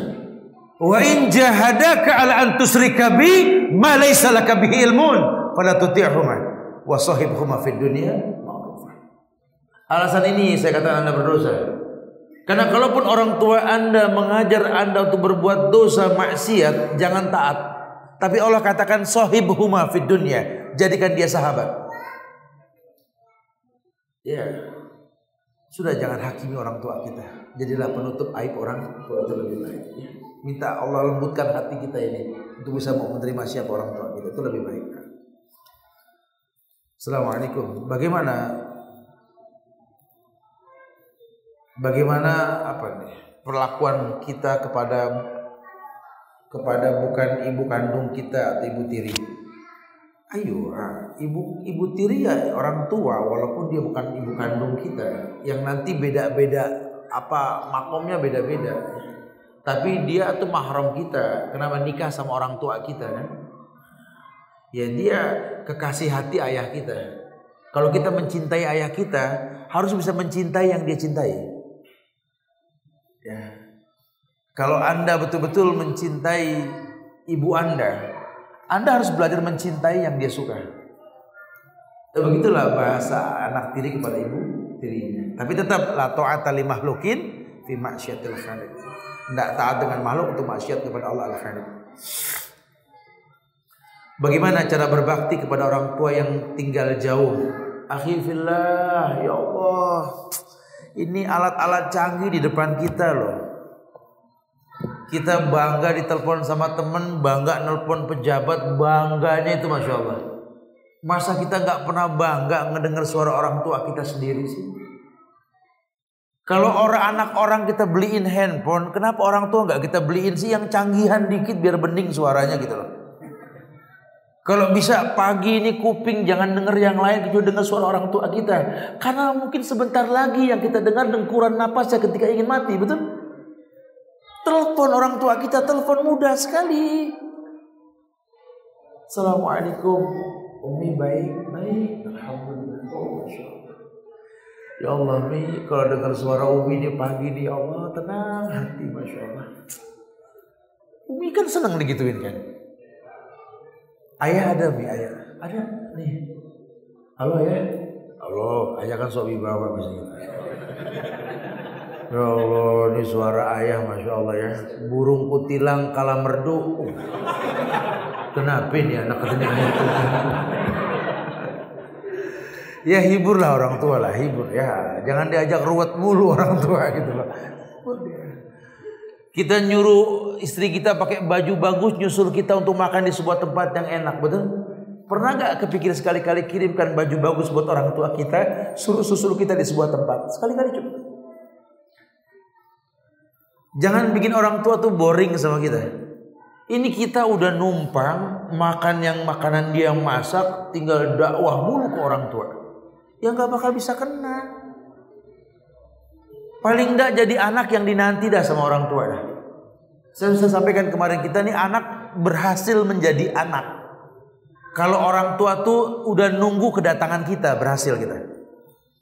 Kalau orang tua udah panjang mata depan pagar celangak, telinguk gitu. Nungguin siapa bu? Pak, anak mau dateng. Alhamdulillah dia datang. Ah, berhasil tuh kita jadi anak tuh. Tapi kalau orang tua pucat depan pagar, kenapa mak? Pak, anak mau datang. Astagfirullah dia datang. Gagal jadi anak dah kita kalau begitu. Tobat buru-buru mendingan. Ini kedatangan kita nggak ditunggu sama orang tua, duduk sambil makan makanan yang dia makan di bangku yang dia beli di rumah yang dia punya. Mak dengerin, kalau Allah, kalau Rasul, dia bakal mau dia. Gak kena sudah dalil gitu sudah, nggak masuk ya. Jadi kita harus tahu membahagiakan orang tua tuh harus tahu.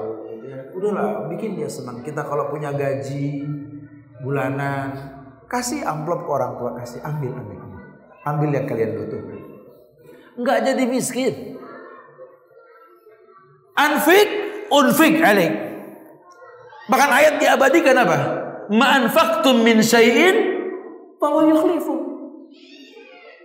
Mana kasut sedekatum mimalin, tidak akan pernah kurang harta karena sedekah. Sudah cukup. Kurang apa itu? Kemuliaan. Bagaimana agar senantiasa sabar dalam mendidik anak yang terkadang anak suka membantah. Iya, doakan. Karena Anda orang tua dikasih kesempatan mustajab doa, betul? Jangan anak dicaci, dimaki, jangan doakan. Ini anak bisa begini karena kita mungkin. Anak durhaka karena orang tua yang durhaka kepada anaknya. Wallahu alam. Kita tidak pernah kenalkan dia tentang neraka, sorga, tentang Allah. Ya hasilnya begini. Ya doakan, doakan, arahkan. Bagaimana dengan perempuan yang sudah menikah terhadap orang tuanya? Karena dari tadi Ustadz bicara tentang laki-laki. Iya, akhi, ya. Perempuan kalau sudah menikah memang robuh hafid dunia. Zauzuha ya. Jadi kalau ya, Tuhannya di bumi istilah bahasa itu suami. Tapi kalau suami yang baik harus tahu ini rahim ibu istrinya ini kalau diridhoi sama orang tuanya itu kelak lahir anak-anak yang mulia.